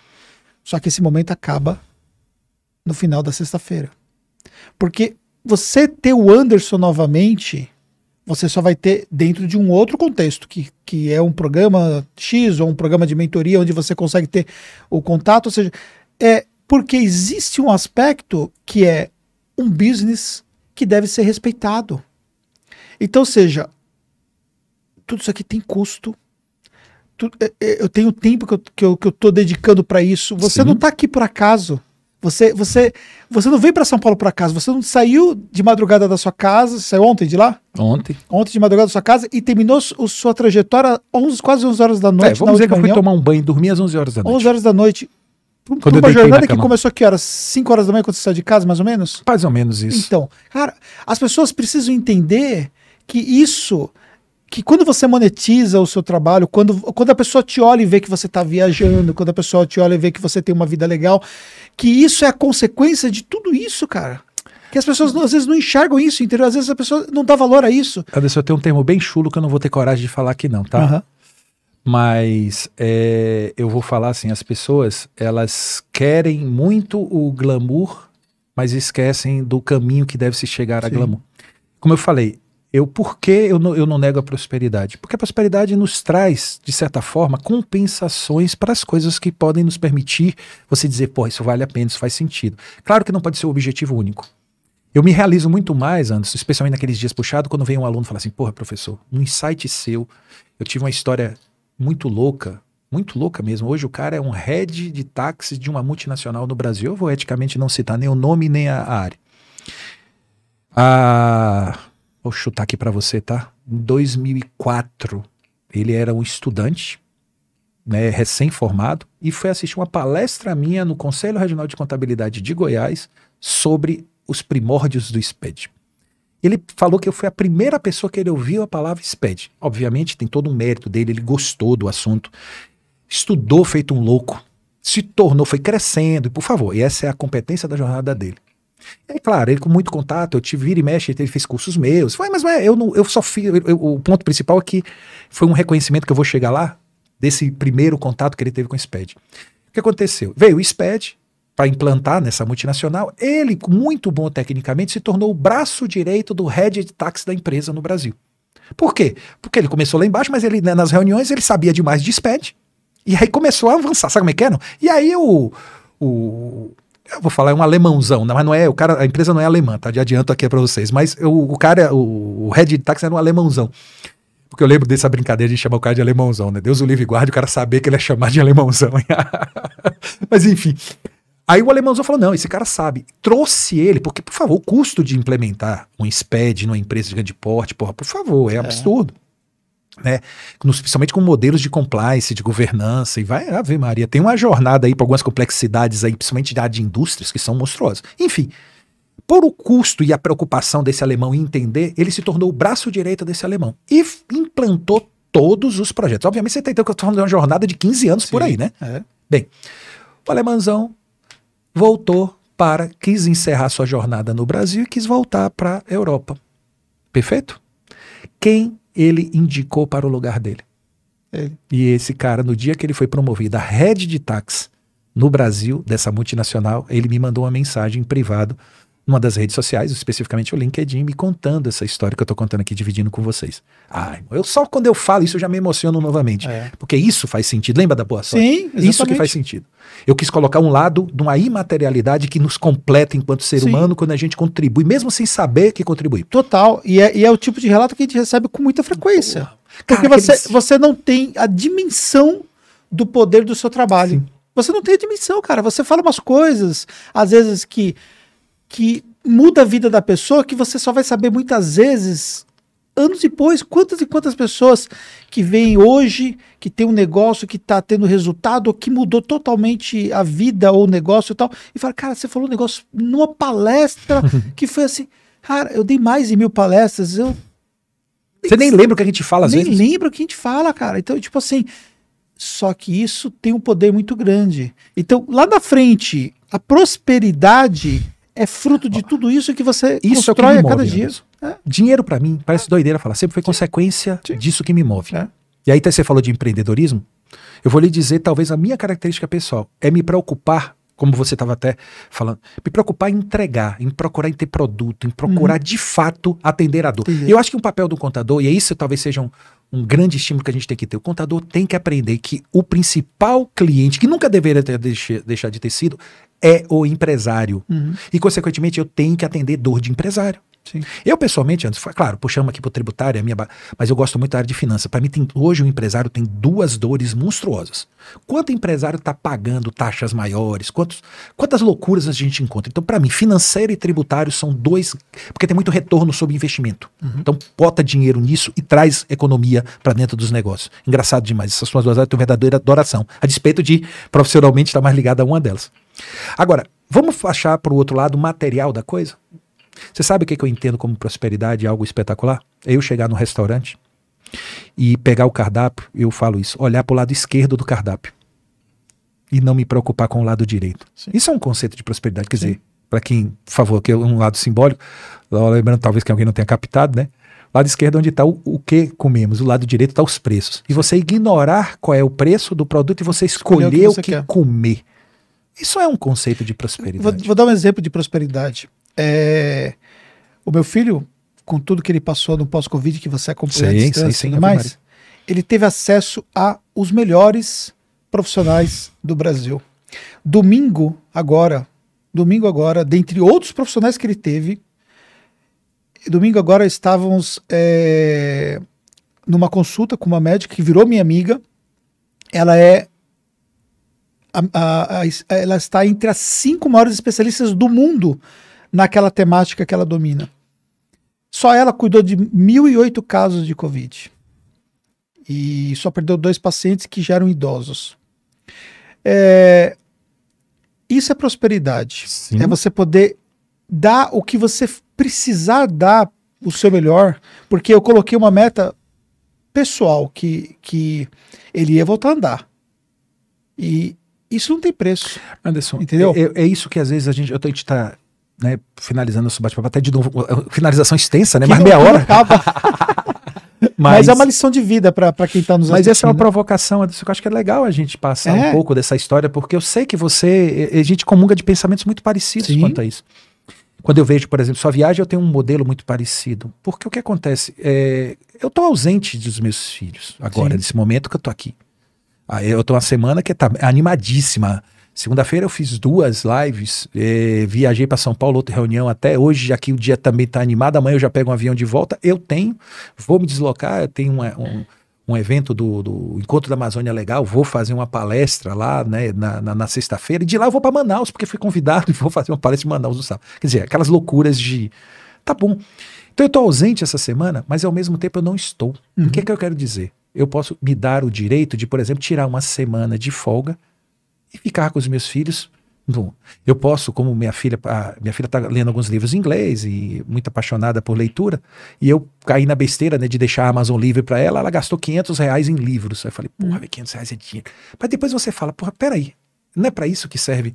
Isso uhum. são conceitos de prosperidade. é. é. você chegar e ir a Portugal como. Pô, e simplesmente se dar o deleite de não se preocupar. Eu cito, eu ainda não cheguei no nível, Anderson, eu, eu ainda sou. Eu, eu, sou milheiro, né? Negócio de milha, né? Então me milha para cá, milha para lá. E aí eu tenho conseguido fazer algumas viagens com executivo através de milha. Uhum. Para quem não é experiente na área, gente, eu adianto a vocês, milha é assim, ó. Você tem uma ciência para acumular. E depois você tem um desafio, porque você não viaja no dia que você quer, nem quando e nem para onde. Né? Você, na verdade, vai encontrar uma oportunidade. Sim. Mas você permite, com, a preços de econômica, nessa condição, né, viajar de executiva, que é uma coisa espetacular. Então, então eu tenho tido algumas experiências de viajar ao exterior, nessa loucura de não viajar quando eu quero, nem para onde eu quero. Ó, oh, peraí, surgiu uma promoção de executiva para não sei aonde. Bora? Bora. Para mim é um deleite, eu não sei se. Perdoe, isso aí minha memória agora tá me faltando. Eu tive uma oportunidade de conhecer Nova York. Cara, que cidade que eu acho que eu voltaria com uma frequência absurda lá? Eu assisti uma primeira vez lá uma das peças da Broadway. A pessoa fala que a gente. Eu tomei um susto, porque eu nunca imaginei efeitos especiais dentro de um teatro. Tô te contando, eu fui assistir Fantasma da Ópera. Ah, eu fui, eu juro a você, eu fui com preconceito até o talo. Ah, sabe, ela podia estar tá comendo, bebendo, pagando uma fortuna. Pense num bobão que falou assim: Meu Deus do céu. Porque eu nunca imaginei os efeitos especiais dentro de um teatro eu, eu vi que nem filme, o cara conseguir fazer, eu achar que tem um navio passando num palco, um navio passando na sua frente, um bar. Pô, é muito louco aquilo ali. Quer dizer, o nível de produção. Aí você entende que os caras gastam milhões de dólares para fazer aquele negócio. E aí eu descobri o meu prazer, porra, vai ter o show da Tina Turner. Ah, eu sou velho, esqueçam disso, tá? Eu sou velho. Pô, tá, tá vivendo. Ah, Win the Hero, ah, the Hero. Ah, quero, velho. Eu sou fã, vou lá assistir. Poder saber, pô, vai ter um show da Tina Turner lá em Londres. Rapaz, vamos pegar um avião. Eu poder chegar e ligar, né?